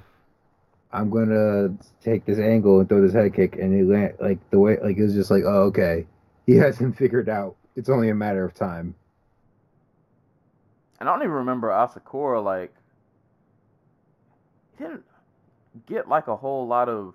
I mean, they they they they exchanged, but I don't know. It just seemed like Kape was just faster, hits connect a little harder. I don't know. Yeah, I feel like Asakura never really got it going. Like he was never really able to just kick in the gear. Yeah, and uh, Kape was just Kape was just in his face like the entire time. yeah, he had zero control of this fight. Um, Yeah, not a. yeah, so it's not. A, it's not a lot to break down. Like, Kape, Kape came out ready. yeah, Dude was clearly ready for the moment. Um, yeah. Put, uh, impressive put win. Impre- impressive win. Um, Yeah. big uh continuation of the year or like the run for um oh he's portuguese i didn't know that Oh, Kape. yeah I didn't know either. i have no idea why i thought you know i'm probably confusing him with um what's his face i forget it doesn't matter I it was weird Uh, that they. I don't know. Maybe it was just like shocking headlines, but they were calling this like an upset. I didn't think this was an upset. Well, I mean, it was an upset in the sense that Kai had just came off of knocking out, you know, Horiguchi and uh, what's his face, um, Oka. So it's like, oh, he's he, he's the he, he's the guy now. Um, and Manel Kape is, you know, not. I mean, it's also like they fought once before. And uh Asakura beat him. It was a split decision, but like if you if you've asked who's had the better run since then, it's like, yeah, it's been Asakura. So I I kind of get that, but like I like I, I'm like you, it's like it's probably not that big of an upset. I'll say it's not like Kape is like a pushover, like. But no, yeah, great, great performance from Kape. Yeah, not not really just a whole lot to really break down. He got I think- Asakura out of there pretty quick. I think it's really funny that the two biggest upsets of this year were Kai Asakura over Kyoji Horiguchi and Andy Ruiz over Anthony Joshua, and then they both ended up losing at the end of the year hey man, in pretty one-sided fashion. hey, one one minute you're on top of the world, next minute, you know, next minute life life happens fast. Uh, but shout outs to Manel Kape, man. Now the uh, Rizin bantamweight champion, definitely well deserved. Congrats, congrats, congrats. Speaking of uh, life happening fast and getting uh, knocked down, beat up, uh, Tenshin Nasukawa versus uh, Rui Ebata. Whoosh. Um, just, so I uh before this fight I went to do my homework on Ebata because I wasn't uh didn't wasn't really too sure of him didn't know who he was had to go go do my googles. So went over and uh went over to YouTube land did my my searches found some Rui Ebata fights. I was like oh this guy's really really kind of hard nosed really gritty. His fights are really fun. But like he's pretty he's a, he's a solid sturdy dude. So this should make for a pretty not not saying he, he's gonna beat Tenshin, but it should be a fun fight. This should this should be a, a fun a fun fight. And uh, Tenshin um, made him look very what's the word pedestrian. Um, Made him look like he didn't really deserve to be in there with him. Yeah, like you saw that there were there are levels to this intention, and like like I said, uh, if if you guys haven't listened to our uh, pound for pound list, I mu- I moved Tenshin up some spots because of this fight. Like, call it recency bias, call it whatever you want, bro. This man is incredible. Um, he just kind of went out there and just he did Tenshin things like he bro like after he knocked Ebata down I want to say I think it was for the second time Ebata gets up and the first thing Tenshin does is like a 360 like spin movie kick. Like like that's the first thing he does coming off the knockdown. And it's like bro who does that? But he does it and it just it works because he's Tenshin and he can just he can just kind of do it. Um, bro, he gets off like his technique's just so fast. Like I, I can't remember what round. It might have been the first when he initially stunned him, but he caught Ebata with like a this, this front kick straight to the chin. Just happened like 0.2 seconds. Just front kick to the chin. Eat that. Have, have that. And it just you you saw from like the very beginning. It's like okay, this is uh this is probably gonna get ugly really quick, and it did. Mm-hmm. Um, it got really ugly really fast. Tenshin just kind of blitzed him and just he just he destroyed him. It, it's not really much to break down. He he just absolutely he just ran through him like he was nobody. Um, that that boy he he is a problem. he is a major major problem. hmm Uh, my favorite part is that um, he had kicked Ebata's mouth guard out of like yeah out of his mouth. The referee went to go pick it up, and I, I think Ibata was like trying to make time, so like a like a pause in the time, so like the ref could give him back his mouth guard, and Tenshin was like, you know, fuck you, and proceeded to just follow up, hit him with like a body kick and with like a leg kick, and then there's like the returning to exit. He go like he feints the kick, proceeds to turn into like a shifting left hand, and then knocks him out with a right hook. And he's just like, okay, you really can't lower your guard at all, Mm-mm. because this man will knock you out. He's gonna kill you. Every fight that is not Tenshin versus Takeru that gets made be- for either one of these guys is just torture Oh, at Yeah, this point. Wasting, at, yeah, we're wasting time. we're wasting time. And the only other acceptable is if he fights Rodtang again. And I'm not gonna lie, that made me think, how good is Rodtang? Because that fight was really, really, really close. Man, Rodtang's damn good. Yeah. Um, Because but he's also in one. Yeah, so yeah, we probably won't won't get that again. But that just made me think of how good Rodtang has to be. That Tenshin pretty much, from what I've seen, just obliterates damn near everybody. But him and Rodtang had to go to the. He had he had to dig extra for that one. He had he had to dig real extra. But nah, man, Tenshin. Uh, boy, he made he made uh, Ebata kind of look like a nobody.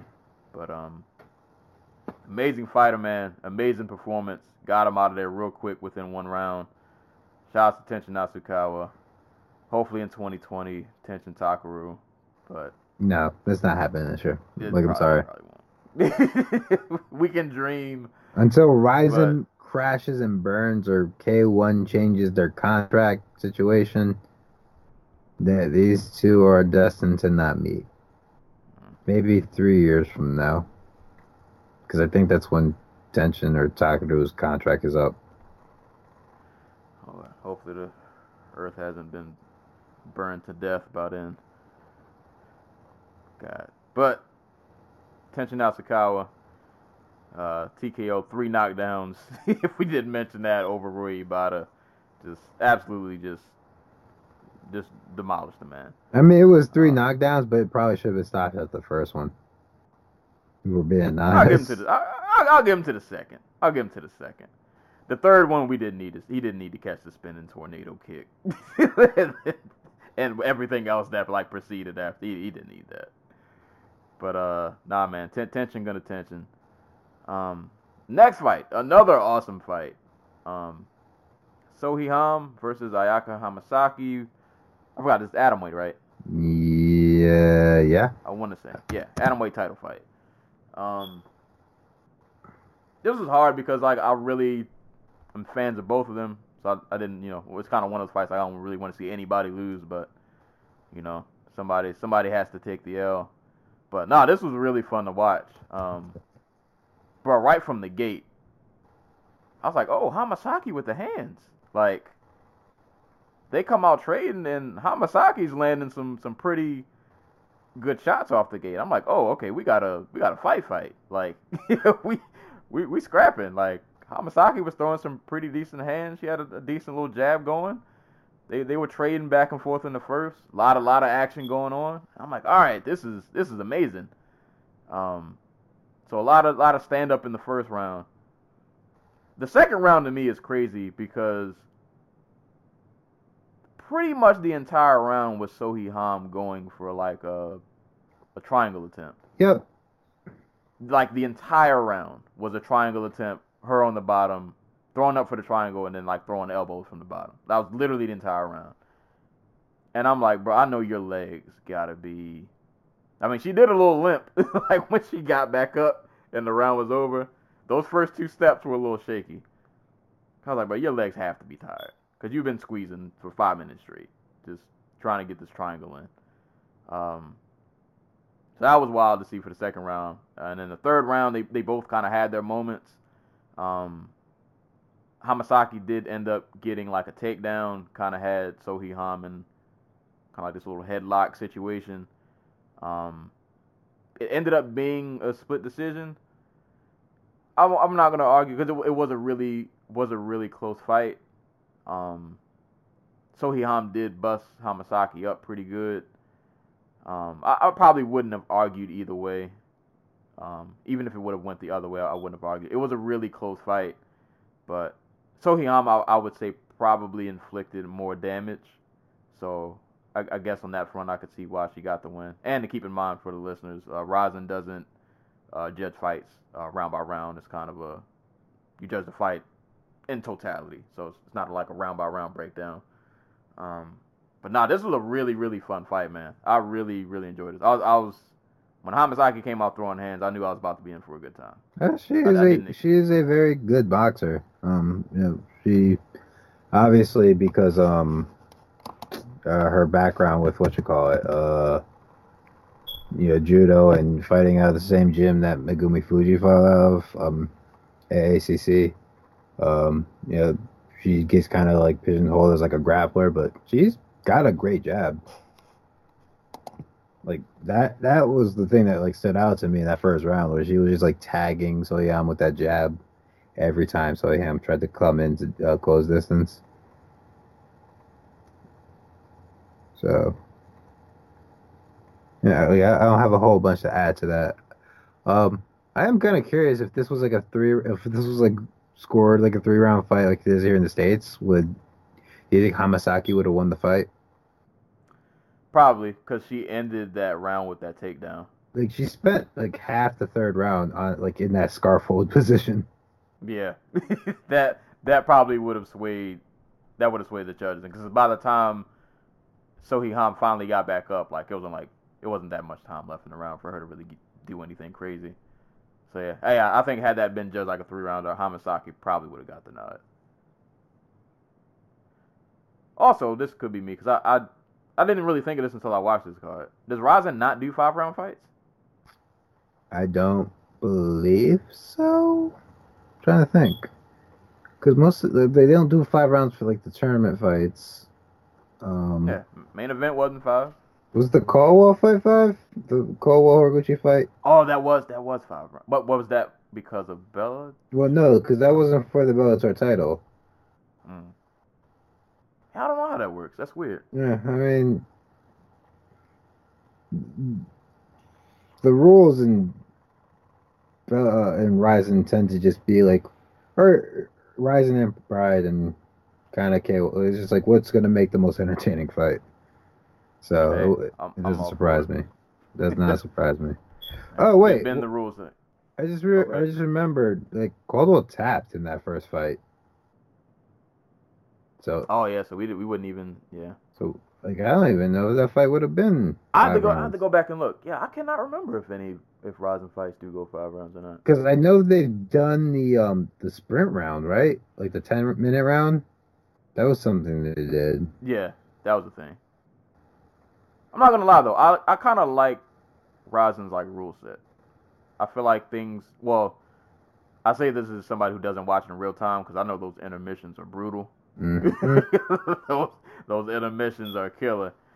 But take that aside, I feel like they're paced really well. Like everything just kind of rewatching this didn't really feel like a task. Like everything just kind of rolled on along. Every, everything was moving along pretty well. Um, I'm, I'm gonna go back and look about that five round thing. That actually is, I don't think they've ever done one. yeah, that might not be a thing. Oh, and then I don't really mind it to be honest. Yeah. Three rounds, man. Get get done what you need to get done. Make it count. No no no rounds off. I mean, I, Get get- the other title fight in this card, sure as crap, didn't go five rounds, but we'll get to that. Yeah. Moving down the list, uh, a fight that I watched, and I'll be honest, I don't really remember, even though I think I just watched this probably about an hour ago. uh, Mikuru Asakura versus John Teixeira. Yeah. So like Asakura has like a, a a- few of the similar problems that his brother has, uh, Kai. Or I used to think they're brothers. Yeah, I'm gonna keep calling them brothers. Um, like they have a lot of similar issues. Like they both stand up, they both retreat in straight lines. But Makapa is not somebody who's going to exploit that. He, like he will kick your legs out from underneath you, but like it's not particularly good at closing distance. So Asakura was able to pick him off anytime he started swinging. Um, and he, he was able to do, to do it backwards because Makapa is so much shorter than him. So like there was just more distance for him to close. And uh, but he did a good job kicking at his legs, but it wasn't enough. Um, Asakura just landed more of the in those like big wild exchanges and like rocked him a few times. So um, was just able to pick up the unanimous decision. Um, had him hurt really bad at some points, um, if I remember right. Um, yeah, um, him and his brother, like they're two. They have an interesting story to them. Like, uh, if I'm remembering right, they're like street fighters who turned into like actual fighters, like in the same vein that like Jorge Masvidal did. Mm. Yeah, so I mean, there's another guy in this card who's exactly like that, but he's not as good. So oh boy, yeah, we'll get there. Yeah. We'll get there. Mm. But, uh, yeah, Asakura got the unanimous decision over John Teixeira. Uh, moving down, a rematch. Rena Kubota versus Lindsey Van Zant. Uh, the first time these two ladies fought was in the Bellator cage.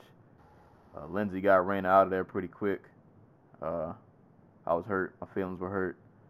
And I thought this fight was about to hurt me too. I, I, I was I was nervous at some parts. Um, Van Zant did get Rena down, kind of like she did in the first time they fought. I was like, oh boy, here we go again. This is gonna be one of these again. Um, but nah, um, man, I, I really wish I remembered like a ton.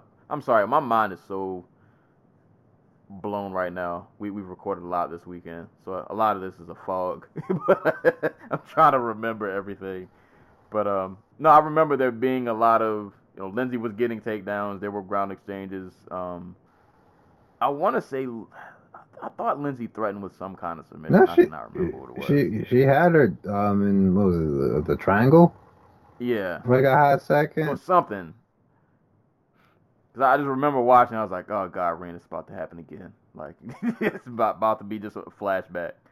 Um, but yeah, cause she got Rena down like a number of times in this fight, but it was something in that third round where Rena was able to fend off a lot of the takedowns, and um, it kind of looked like I guess she was finally like getting her getting her getting her feet under her a little bit, Yeah, and yeah, shout outs to well, so I that's don't say shout outs to her.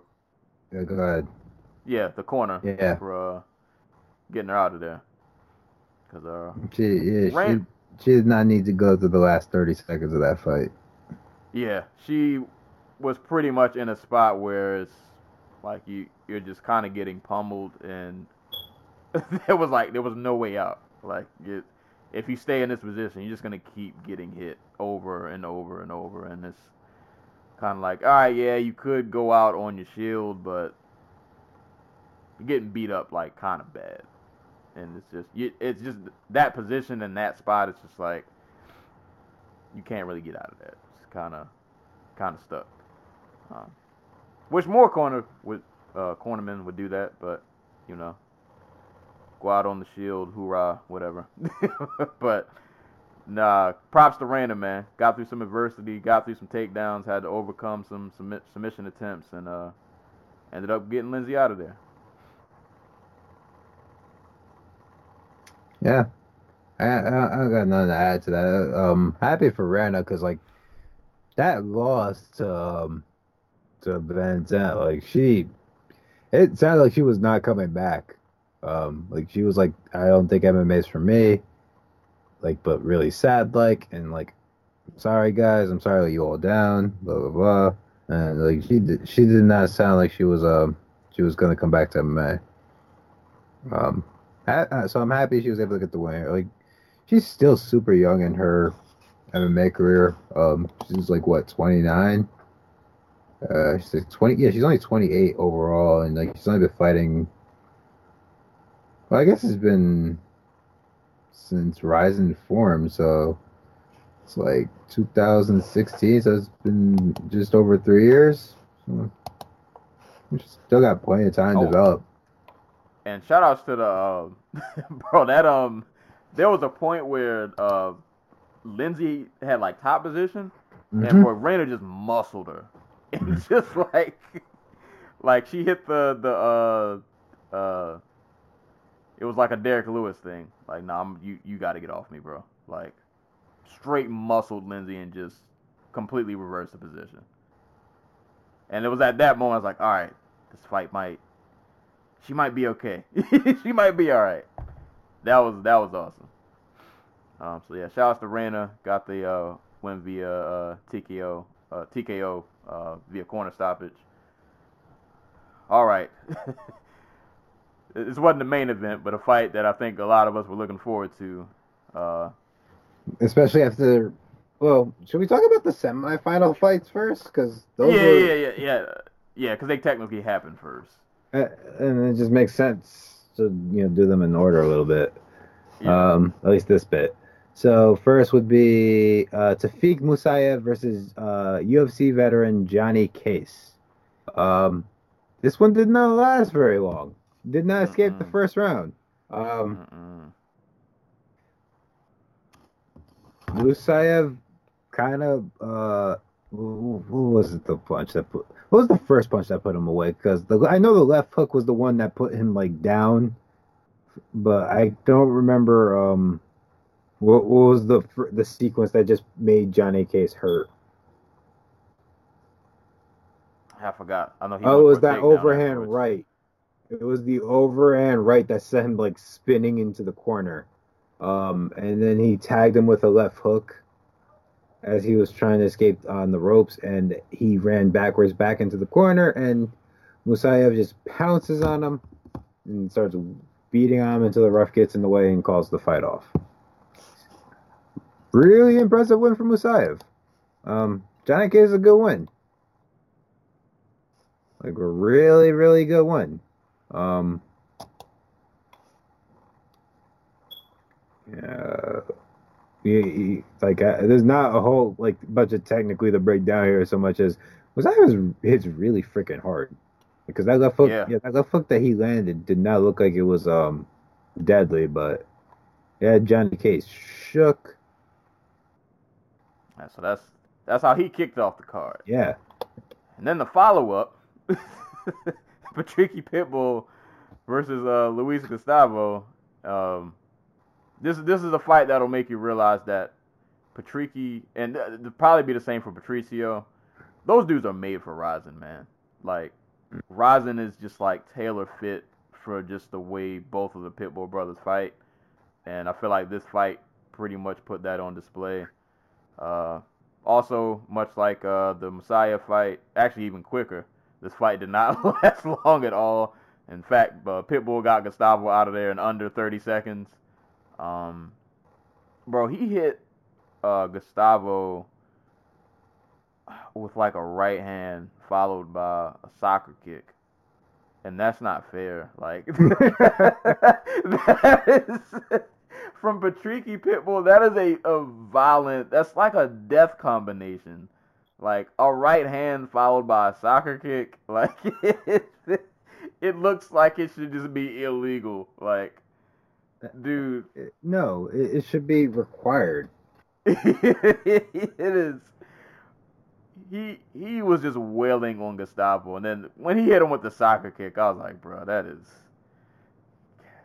rough. You, you should have saved that man before that. He, he didn't even need the soccer kick. Once it once it went to the ground, he should have been like, "You're gonna die." Yeah, yeah, he should have. sorry. Just, he just, yeah, just called it off because that was that was brutal. So that's how we kicked the card off. Um, and those were the semifinals. So these two met in the finals. Uh, Tofiq Musayev and Patricky Pitbull, and uh, it was an interesting fight. Um, we had some violent moments. We had people flying out the ring. Uh, it was it was uh, a lot going on. Um, was a dog, man. He's a that's a wild man. Like not a lot of people.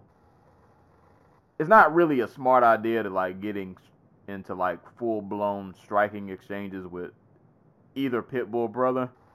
It's just not a good idea. Like most of the time, you, it's probably not going to end well for you. Yeah, like yeah. If, if you are, don't freaking get wild with it.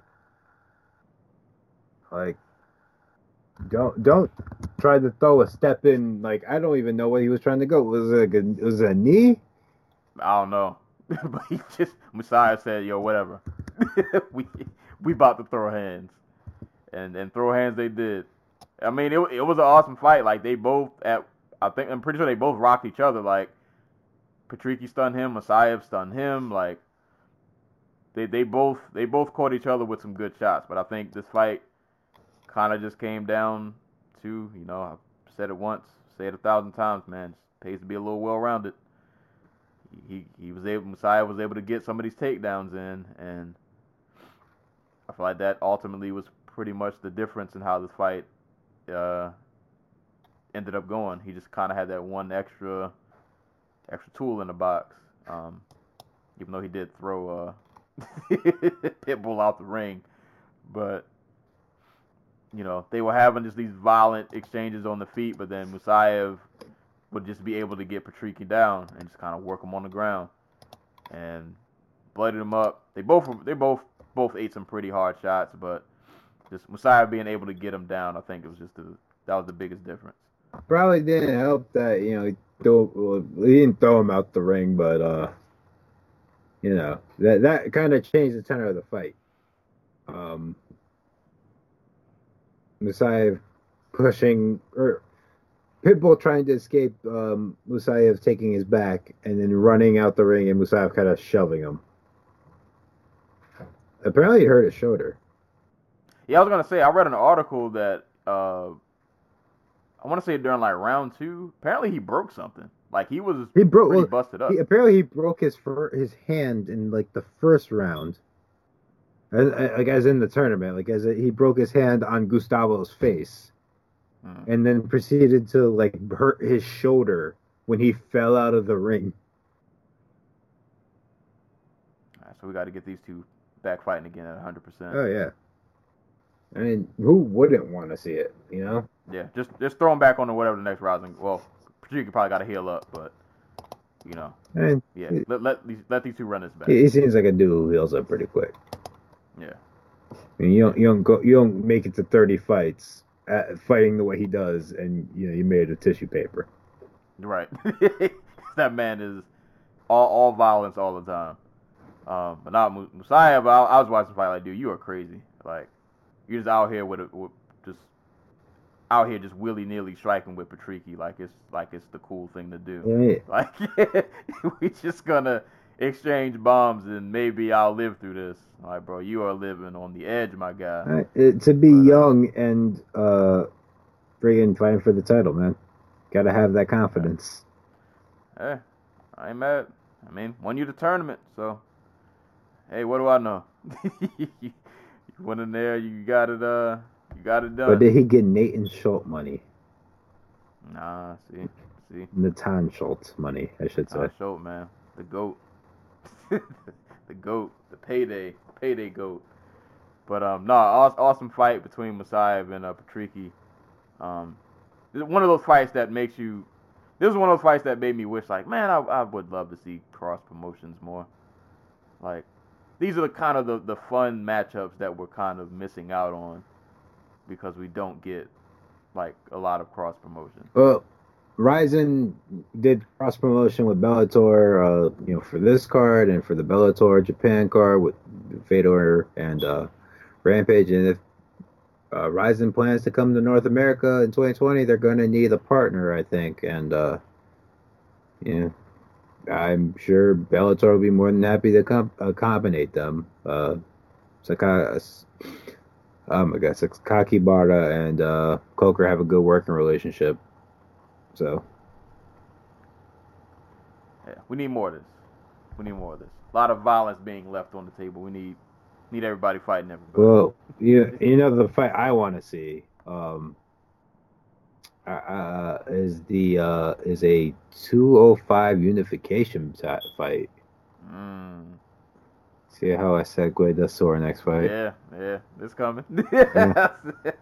So CB Dolloway shouldn't be allowed to fight anymore. Like that that man's last couple of years have been hard ever since like that incident in the elevator and then like getting knocked out by Hector Lombard after the bell stopped and then Mm. literally everything else after besides that um you know uh it's just, it's just been there's been a lot of violence inflicted on this man as of late and this did not help. He fought uh Rizin light heavyweight champion Jiri Prochazka, um, and Prochazka proceeded to make quick work of work of him, you uh showing well, him hold up. I'm, I'm gonna give, I'm gonna give CB a little props. He, he started off okay. Those leg kicks were working. Mm, where are they? About all these. Man, Right. they were doing all right. They were doing all right. he landed a couple of good.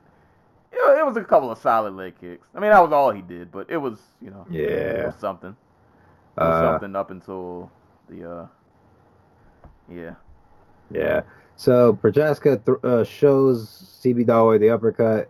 Dolloway starts to piv- uh, starts to try to pivot out, and um, he gets dropped with a le- uh, left hook that he, he, he's dead. He, he, he's turns dead. his, turns Uh, his body around. yeah, no, Like- he, he- he's gone. He, he's no longer with us. May flights of angels carry you to your whatever. Um, Yeah. Poor CB yeah, when when you catch a left hook and your body does like a, a 360, well, not not a full 360. Well, but like it got launched, and it got launched in a way that doesn't make sense to me. Like, in it, like I I need the physics chart for this one right because his body accelerated towards the ground. Like gravity was working extra hard on him. Yes. and it happened so fast. One punch. One punch, man. Yeah, so uh, let's get that Ryan Bader fight. Let's do it. There can only Let's be one true light heavyweight champion that isn't Jon Jones. Ba- Bader ain't ready for that left hook. Bader, Bader's about to come out here and be like, "Okay, we're doing five round fights, and you're gonna get all five rounds of this this grappling." uh, we'll see. Shouts to Jerry though, man. That was uh that was a nasty finish. I That was a I- nasty left uh, so, I actually, before we move on, I just wanted to. Oh crap, we forgot to talk about Seo Hee Ham. Uh, about the Oh, the thing, but Oh yeah, oh yeah. but uh, we'll, we'll get to that. Like I, fe- I kind of feel for um Prochazka a little bit. Like he fought King Mo earlier this year. That was his first fight, 2019. Um, and we all know King Mo is past it, but that was, in all fairness, that was Prochazka getting revenge for an earlier loss in his career.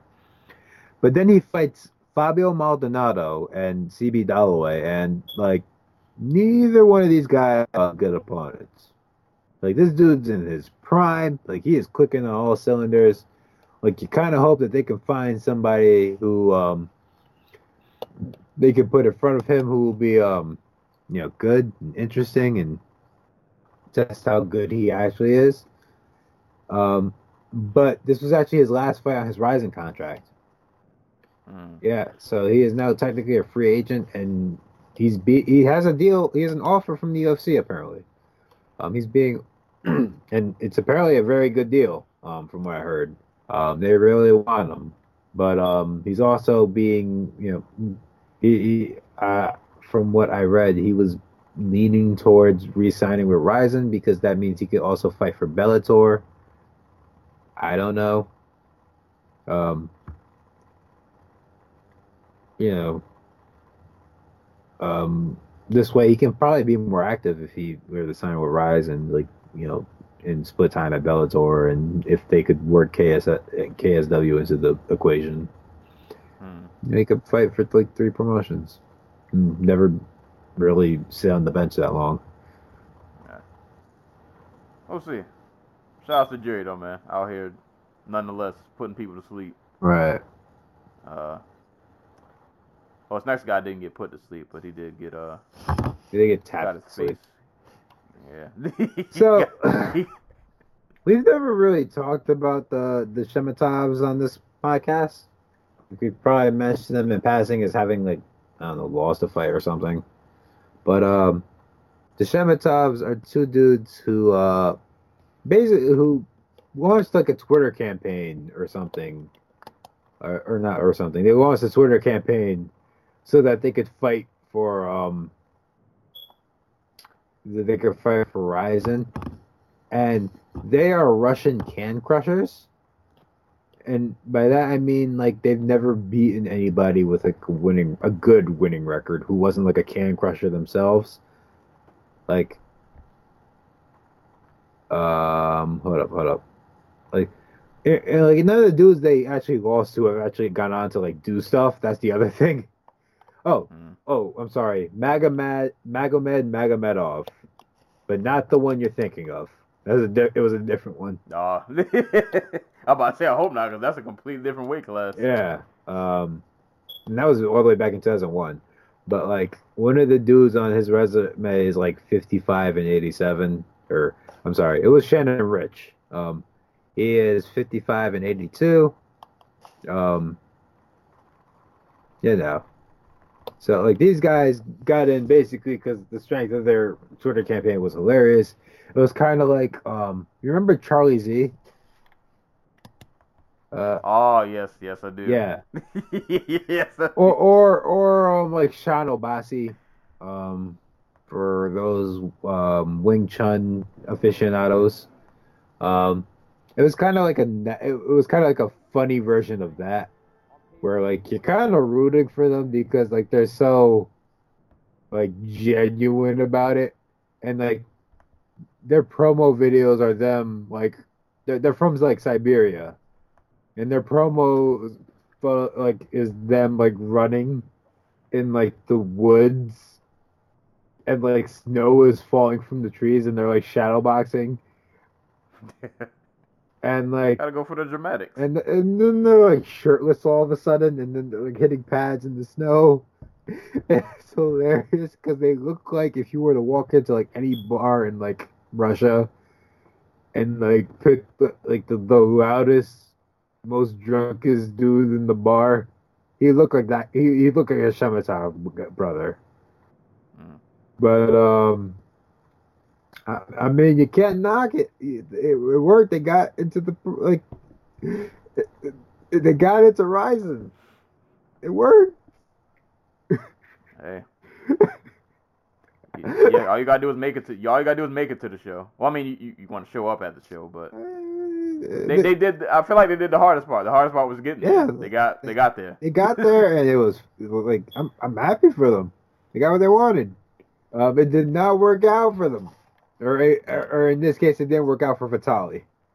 Um, he fought um some uh I guess Simon Biyong. Is how you pronounce his name? Yeah. Thank you. Um, fighter fighting out of Cameroon.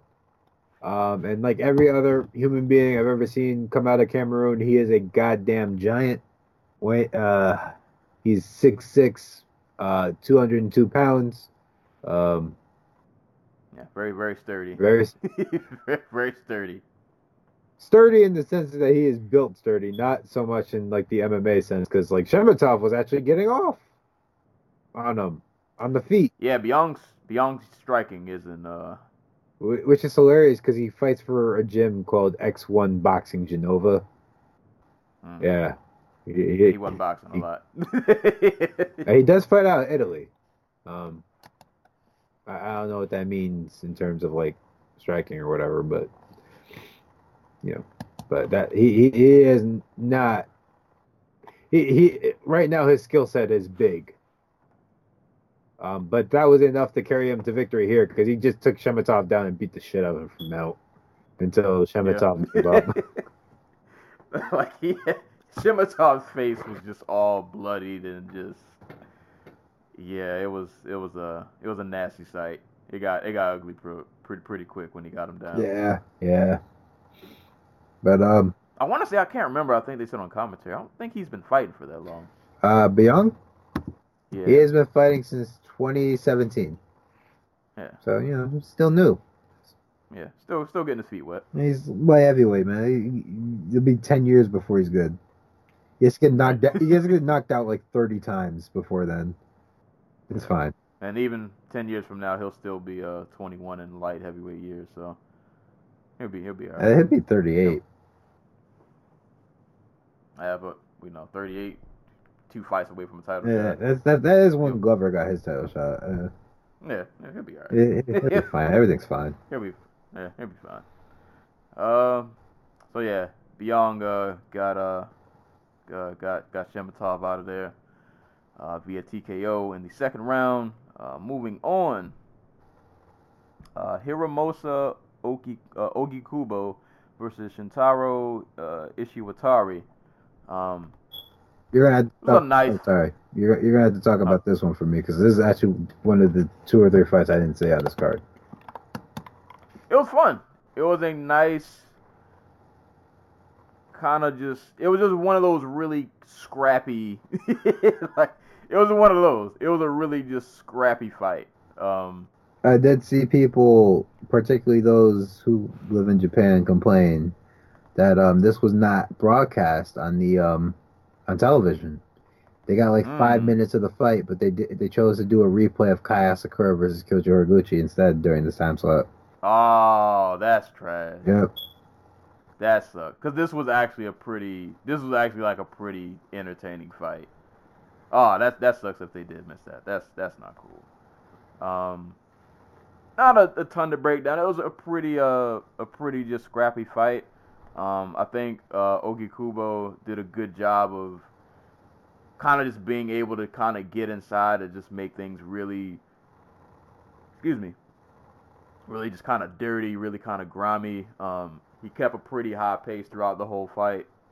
I thought he did a good job of uh, pressuring Ishiwatari, but they, it, there was some back and forth moments. It was just a really just kind of fun, just scrappy fight. But I think Ougikubo just overall probably just had better pressure, dealt a little, uh, dealt a little more damage, uh, and I think had a better just kind of overall performance. But it was a really fun fight, man. They they they were definitely slugging back and forth. It was ah, that sucks that they really didn't get to see this because this is probably honestly one of the better fights on the card. Like they they really did go out there and put on a really good, really good show. Yeah. Why why we got we don't need to see Horiguchi getting knocked out. We You, I'm you sure. got build you got build the hype for that main event though, you know. uh, yeah, I mean, it's not like it is a seven hour show yeah. with with, a, with an hour intermission.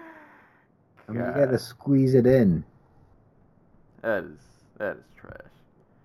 But um, nah, that sucks. Yeah, it was a it was an awesome fight. Um, ended up being a uh, uh, a split decision. Uh, it was a close fight, but I I agreed. Uh, I went back and watched this uh, fight twice. Um, I do agree. I th- I think the right gentleman won. Uh, I believe Ougikubo deserved the win, but uh, really fun. Just really just a fun scrap uh, between both. So uh, Hiromasa Ogi Kubo.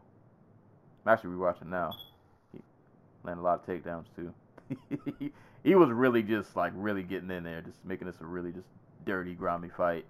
But um, yeah, Ougikubo got the uh, split decision win over uh, Ishiwatari. Uh, this next fight, we don't really need to spend a whole lot of time on this. Jake, Jake, uh, Heun versus uh, or Heun, I don't know how to say his last name, versus Satoshi Ishii. Jake came down with the elaborate intro, uh, very lively. Fight didn't last that long, man. He threw some right hands, some uppercuts. He put hands on Satoshi Ishii. He knocked him out, got him out of there. Yeah.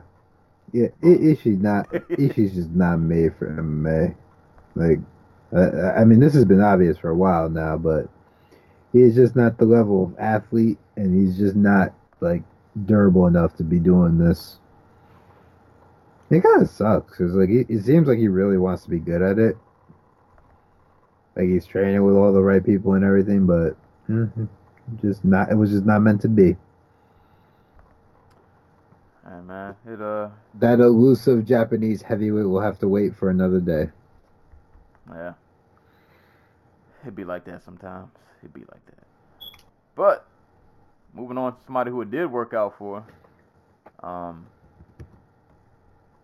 I'm really still mad that uh uh that apology has his name listed as Patchy Mix is really bugging me. like, Like, is that like his nickname or something? I don't know, but I don't like it. Well, well, you know, if it's a nickname, I can't say I don't like it, but it's just. I mean, that's what he weird. calls himself on Twitter. Oh, Patchy. Yeah. Okay, my bad, Patchy. I mean, his name is Patrick. It- it- like, it's legit Patrick. I, I like, I'm assuming Patchy's just like his mil- like his nickname, and yeah, I don't know, maybe it's like a stage name. It could be. It could be. It's like I don't want to be But, uh, Patrick. I want to be Patchy. Right. but uh, nah, man. Uh, Bellator's got something good with him, man. Um, dude is solid, man. Um, Okay, I, if, I, if you like, oh god, Oh, go go ahead. ahead, go ahead. I, I was gonna say this this fight is for those uh, if you enjoy uh, just grappling exchanges. This this is the fight for you. Um, lots of fun. eh, Or I say lots. The fight didn't really last all but like a minute or so. like there was a takedown. Uh, oh, I forgot. I didn't even mention uh, Patrick Mix uh, versus Yuki Motoya. Um, there was a takedown. Mix was on top for a little bit. Motoya went up for threw up a leg for like an armbar slash like triangle. They kind of wrestled around and just had like these little wild exchanges of I'm gonna twist this way and I'm gonna twist the other way and I'm gonna reverse this. And then uh, Motoya tried to push um, Mix back like towards the rope and kind of just left his neck out there. And uh, Mix uh, got in the guillotine until Motoya's face like turned purple. Uh, that was it. hmm Like, I, I haven't been paying too much attention to mix just because Bellator's bantamweight division basically doesn't exist.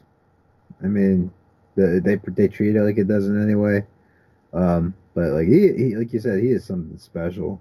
Like I get some strong like Charles Oliveira vibes from him. But like he, at this point, he's a more comfortable striker at 23 or 26 or whatever than uh, er, uh, this early in his career. Forget age. Like at this point in his career, he's more comfortable striking than when Oliveira was at his the similar point in his career. He's better at it. Um, I, I don't know if he'll turn out to be the same level of like you know submission artist, but so far so good. Excuse me. He had three fights in 2019.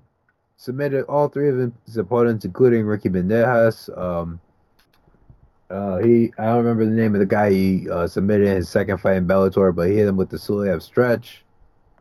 I mean, you know points for style, and then um, what what he did to Yuki Motoya, Montoya here was like a very good fighter. Um, like he, he is going to be someone to watch out for next year, man, he, or this year. He's gonna like, it, dude has like Bellator uh, family champion written all over him, and that title is now Yeah. vacant. Darrion Caldwell is occupied. Kyoji Horiguchi is injured. Like it, it, it, like the path is clear. Yeah, it's it's looking up for him. It's definitely looking up for him.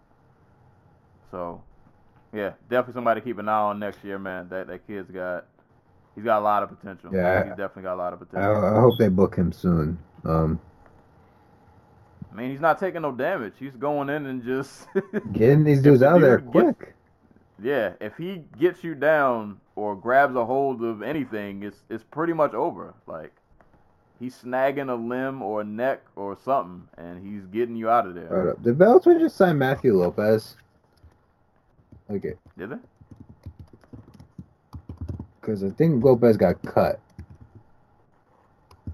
Uh, I want to say I saw his name somewhere mentioned with Bellator, but it might have been just somebody suggesting that he signed with, or they go after him or something. I could be wrong, but um, that'd be a fun fight if that's true. I don't know if he'd be at like 145 or 135. Sort of guy I saw it somewhere, but I guess not. Um, I don't know. I don't know what's next for him. They got Sergio Pettis. That fight kind of Mhm. seems kind of mean, but because he is significantly bigger than Sergio Pettis. Yeah. like Yeah, Sergio was like a little kid out there next to him. But hey man. Sink or sink or swim with the sharks. No uh no no easy out. Exactly, dude's But uh dude's five eleven. And knows how to use that like ranginess and length to his advantage when he's snatching your neck up or going for whatever submission he's he's he's trying to get off. But uh, now shout out to Patrick Mix and that uh, Patrick Mix. That kid is he, he's really good, man. He's really really good. Uh, next fight, kickboxing bout. Make sure I get these names uh correct. Uh, Taiju Shiratori versus Taiga Kawabe. Um, I forgot. Taiju is Tenshin's teammate, right? Is it? I think so. I might just be throwing that out. I, I, I feel like they're teammates. I, I did not see this fight, so I do not know. But I get oh, Cause Tenshin Tension was out here for this fight. Teppen Gym, yeah. Okay, yeah, yeah, yeah. Thought thought they were, yeah. So uh, Taiju was uh Tenshin's teammate. Um, mm, Tiger, Tiger, Tiger, Tiger, Tiger, Tiger. Just Um, cannot buy a win. Bro. Like I was watching this fight and I was, I was like, all right, I, I'll give Tiger th- this. I liked in the first round. Um, he was landing some pretty good leg kicks. Like they were, he he landed them in succession. He was pretty successful with them, and they were clearly, to me, look like they were having an effect. Like he had, he had that was like the one decent thing he had kind of good going for him. But other than that, and the thing is that the leg kicks at they they worked until he just kind of stopped using them, and then I was just wondering, like, I don't know really what his game plan was to win this fight because if you look at like their frames, like Tiger kind of short, compact, kind of stocky. You look at Taiju, he's kind of a little taller, a little rangier, a little lankier, and you just you're looking at their frames and the way they fight, and it's kind of like Tiger, like if you're gonna win this, you have to get in close. You cannot exchange from range and think you're gonna win because you can't can't land anything. Like you might get a couple of these leg kicks, but you're not gonna get into these hooks. He's like lunging in for these like overhand rights or overhand lefts, and he's not really hitting anything. And it's like I don't really know what his game plan was or what he thought was gonna work, but he he pretty much gave like Taiju the fight. Like he just stayed at distance. He tried to get inside, but he didn't really do it in like a smart way. He was just like I said, outside of the leg kicks, which were pretty good, but once those kind of stopped becoming a thing, he was just kind of just trying to lunge in, and that wasn't really working. And when they were at a distance, Taiju Taiju was just able to just kind of touch him up, and he got it really kind of turned up in the second round. Taiju started touching him up with combinations. He's getting off, you know, one, two, three uppercut, and it's, starting to look ugly. and Tiger's still not really finding his way inside, and it's like, all right, bro, it's I don't know what you're doing, but it's, it's this ain't it. And uh, just kind of he, he pieced him up, man. I don't really have much else other way to put it. Cat fought, fought a pretty just smart, comfortable fight on the outside. Was able to kind of piece Tiger up, and um, caught him with a nasty knee at the end, and uh, I think it, the fight ended up going to the end of the round. He caught um, he caught Tiger with a nasty knee at the end of a combination, and put a nasty cut, like bro, like the skin from the top of his eye was hanging off, like it, it was ugly.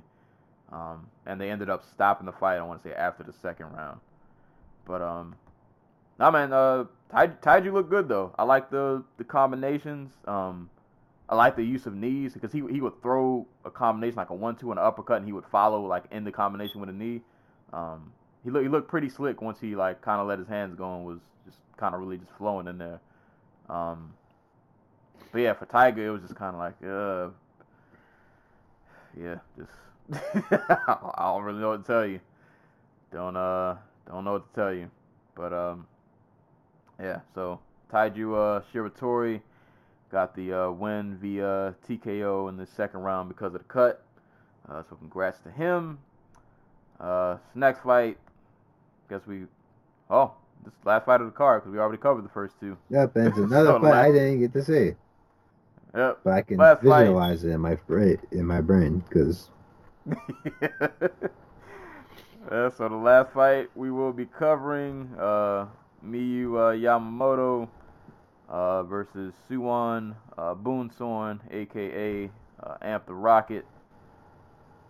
fantastic Um, fight name, by the way. Yeah, that's a good. Uh, and I like that. Like when she fights, like they don't even use her real name. Like no, that's that's Amp the Rocket. I mean, that's a, that's a straight up Thai thing. Right. but it's it's dope though. I, I like that. Like I like looking at the bottom of the screen and it's like, nah, it's, it's Amp the Rocket, bro. That's that's what my name is. Um It's it's, ki- it's kind of crazy how much her win over uh, UFC fighter Loma Lookboonmee, uh, has um has carried her because now she's fought Hamasaki and Miyu Yamamoto. hey. Well, fortunately it didn't uh, didn't lead to a win. Um not really a whole lot to say in this fight, man. Miyu Yamamoto just able to get in close, get takedowns. I mean, Amp is like four eleven. So Yeah, that too. yeah, yeah, that that that too. And albeit because Yam, Yamamoto's like what 40, 40 something. uh, it's like forty five. Yeah, but yeah, you look at you can look at the size difference, like the physique, and just kind of tell like One was a former world champion wrestler.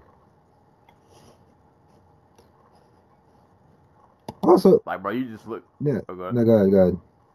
I was say I'm just like I'm just you just look at like the like muscle density and just like thickness, and it's like bro, this almost doesn't look fair. Like Oh, I mean, it isn't. That's that's kind of the point. Yeah, like Yamamoto just kind of was able to take her down and just kind of handle her, and it's like, well, geez, like you beating up on a, a little kid, in, in terms of just like the size difference. But um, hey man, it is what it is. hmm Yamamoto took her down, was able to just kind of beat her up. Uh, tried to sink in. I think she went for like a Kimura at the very, very last second of the fight, but couldn't get it in. Uh, but not not a crazy uh, eventful fight, but Yamamoto just did what she was supposed to do. Took her down, beat her up, controlled her. Got a got a unanimous decision.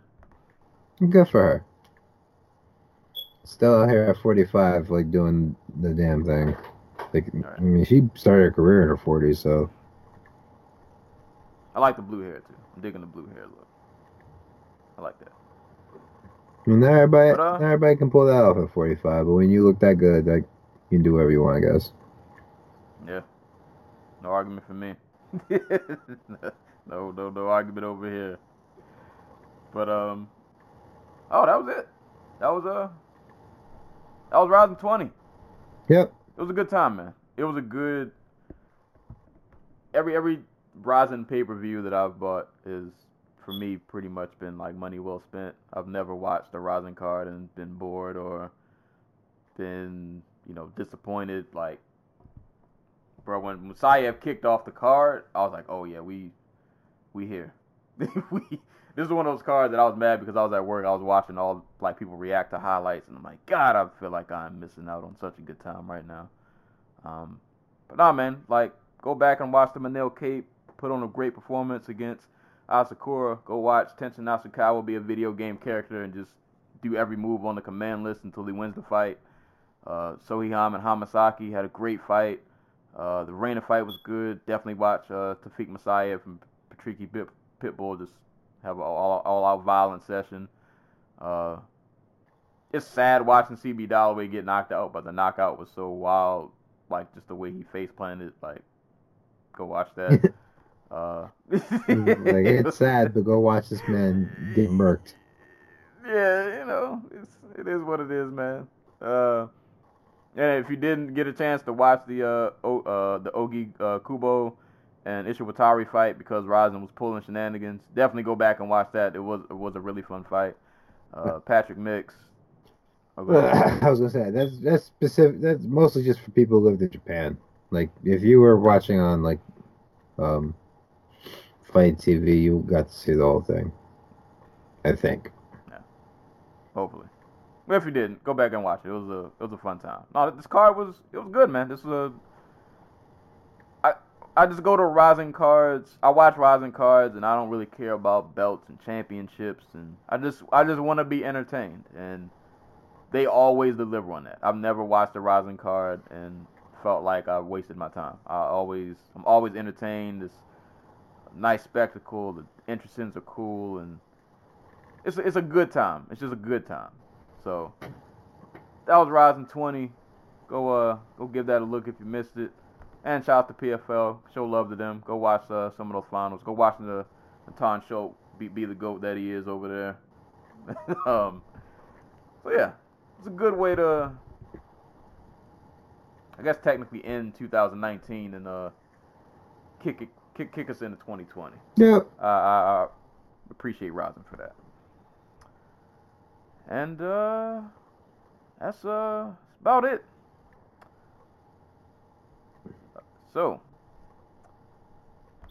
don't have this pulled up in front of me because I've been over here slacking off.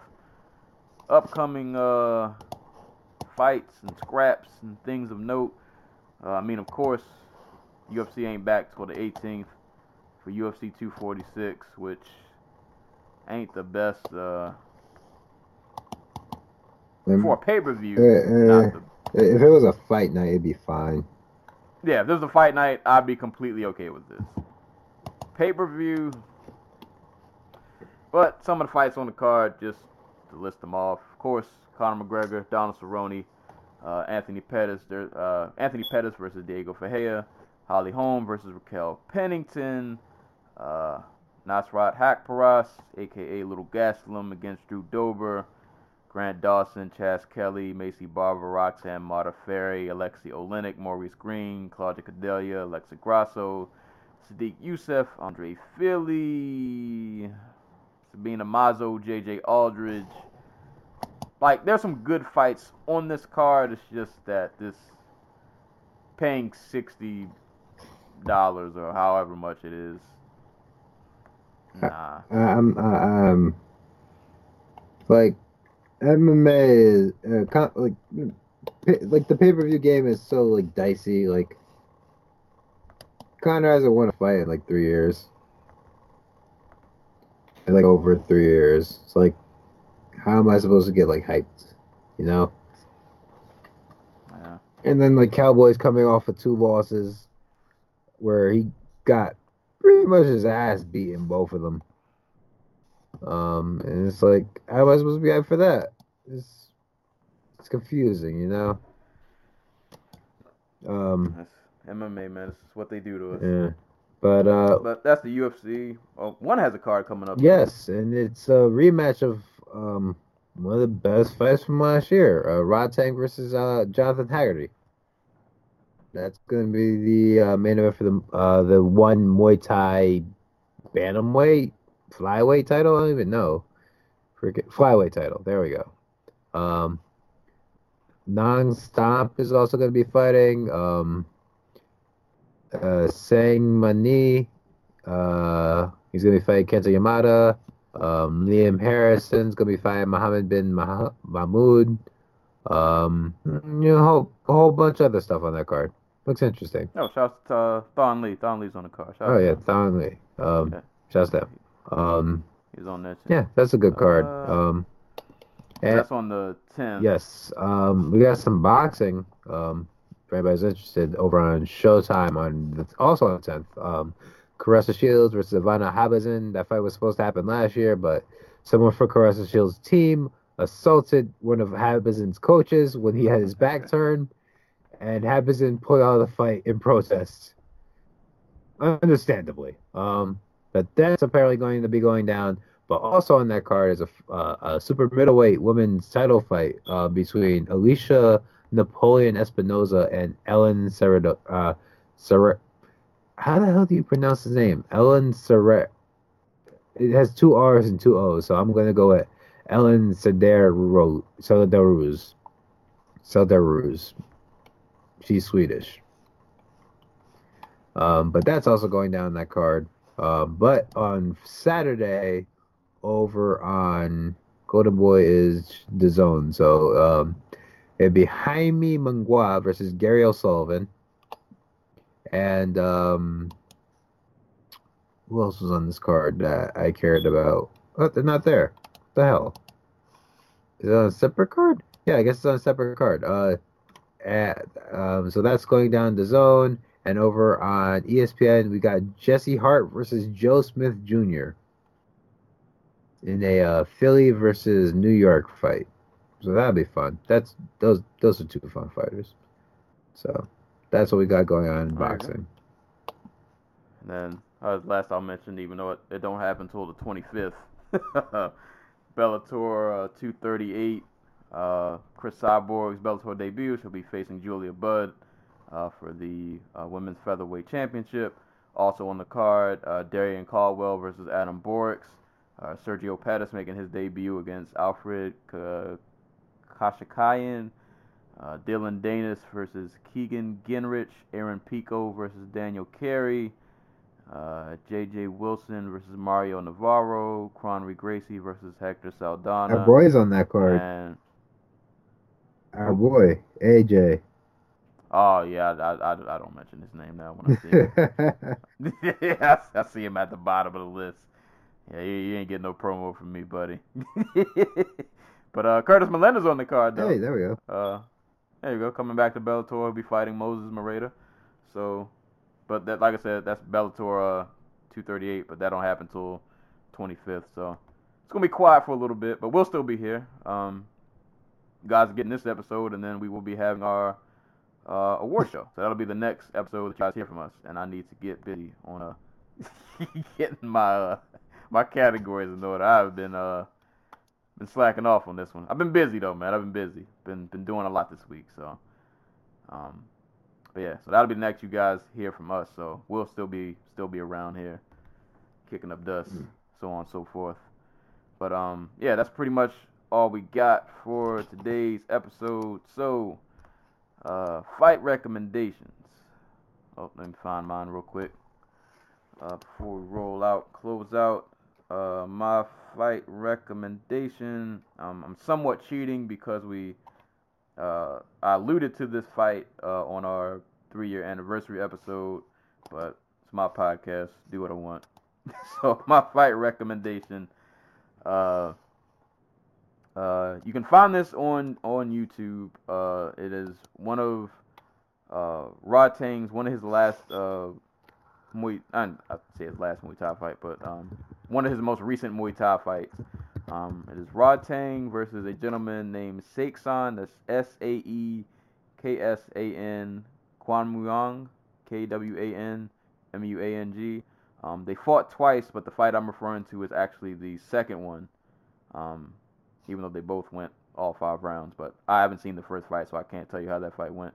But the second fight uh, is on YouTube, and it is an it's an amazing fight. It is an amazing tie fight. Just lots of violence. Just it's it was a raw tank fight. It was it was really fun to watch, man. It was. I, I wanted to watch Rodtang outside of one to see what like I just would see what his other fights look like because I hadn't really watched him much, like in Thai fights, like in Thailand, like you know. Yeah. But I want to see him like his natural, I guess, element, so to speak. But um, nah, that that fight is amazing, man. It's really, really, really good. Good. Probably, it, definitely one of the best fights. Up, one of the better fights I've seen this year. Um, so that is Rodtang versus Saeksan uh two, second time they fought. So now you got me That'll thinking. be- Do do the Muay Thai fights in one? Do they play the music? I don't think they do. Then it's not a real Muay Thai fight. Yeah, I don't. I don't think they play the music. Did they even do the the the um The the the warm up corner thing? The what? Yeah, I don't think they do that. Do they? Do Cause don't they normally like walk to every corner? Yeah, they do the little thing, the, the little ritual. Yeah, yeah. I don't think they do that either. They they just throw them in there and just go fight. This is, this is some straight up bad cultural appropriation, and I will not stand for it. Wow, this is one champion. This would be like if we like this is like Americanized Muay Thai, but it's not in America. This is like if they had a Like- boxing match and they didn't say the Pledge of Allegiance before it, they just or they took all the culture out of it. Like, bro, just go fight. We ain't got time for all that. this is this is a crime against Thai culture, and I will not stand for it. See in that fight you can see him in his natural uh nat- natural element. See, if I was one of the coaches, I'd just start playing the music, just like like making the noise. you, you gotta get removed from the stadium because you're like the only person making noise. No, no, like I, I inspire everybody around me to also make the noise. So it's just a whole stadium of people making the the the, the song. I I don't even know what the hell that song is called, Oh man. but it's great. Uh, got any uh any any, any recommendations? Um, I mean, I, uh, I I've been watching a bunch of old fights this whole weekend. Um, I, I talked about earlier watching the entirety of uh, K1, uh, the Grand Prix from '96. Uh, yeah, yeah, go watch that. Like I said, you can watch all types of cool stuff. Uh, all the fights on it are freaking fire. Um, Andy Hug, Ernesto Hoost, Baby Crocop, Mike Bernardo, Musashi, Peter Aerts, and a whole bunch of other people on that card. It's great. Um, for those who don't, like you, if you don't know how young Crocop is when uh, he fought at the '96 uh, K1 World Grand Prix, he wasn't even Crocop yet because he wasn't a cop yet. he used. He, he was just Mirko Filip, uh, Filikrov, or however the hell you say his last name. Um, he li- literally, he, it was his second ever kickboxing bout. Um, he had just beat Jerome LeBanner, and then he lost to Ernesto Hoost. He was like, "Fuck this! I'm gonna go join the cops." And he became part of like the Croatian anti-terrorist task force. And then, uh, and then he fought the World Amateur Boxing Championships in '97, and then he came back to Mm. kickboxing. So he, he was out here living the busy life in the '90s. Shouts to Crow Cop Just a crow cup. and just and just Crow before he be- became the cop. there you go. So that's your fight homework for the week, guys. Go uh go look those up. Uh, so guess before we leave, any uh quick closing thoughts before we get out of here. Um, shouts, yes. Uh, I, I want to big up Kevin Love, who's just completely big dick energy. Basically, just sticking both the middle fingers in Dan Gilbert's face, telling him to fire him because he's going to pay him like a quarter of a billion dollars anyway.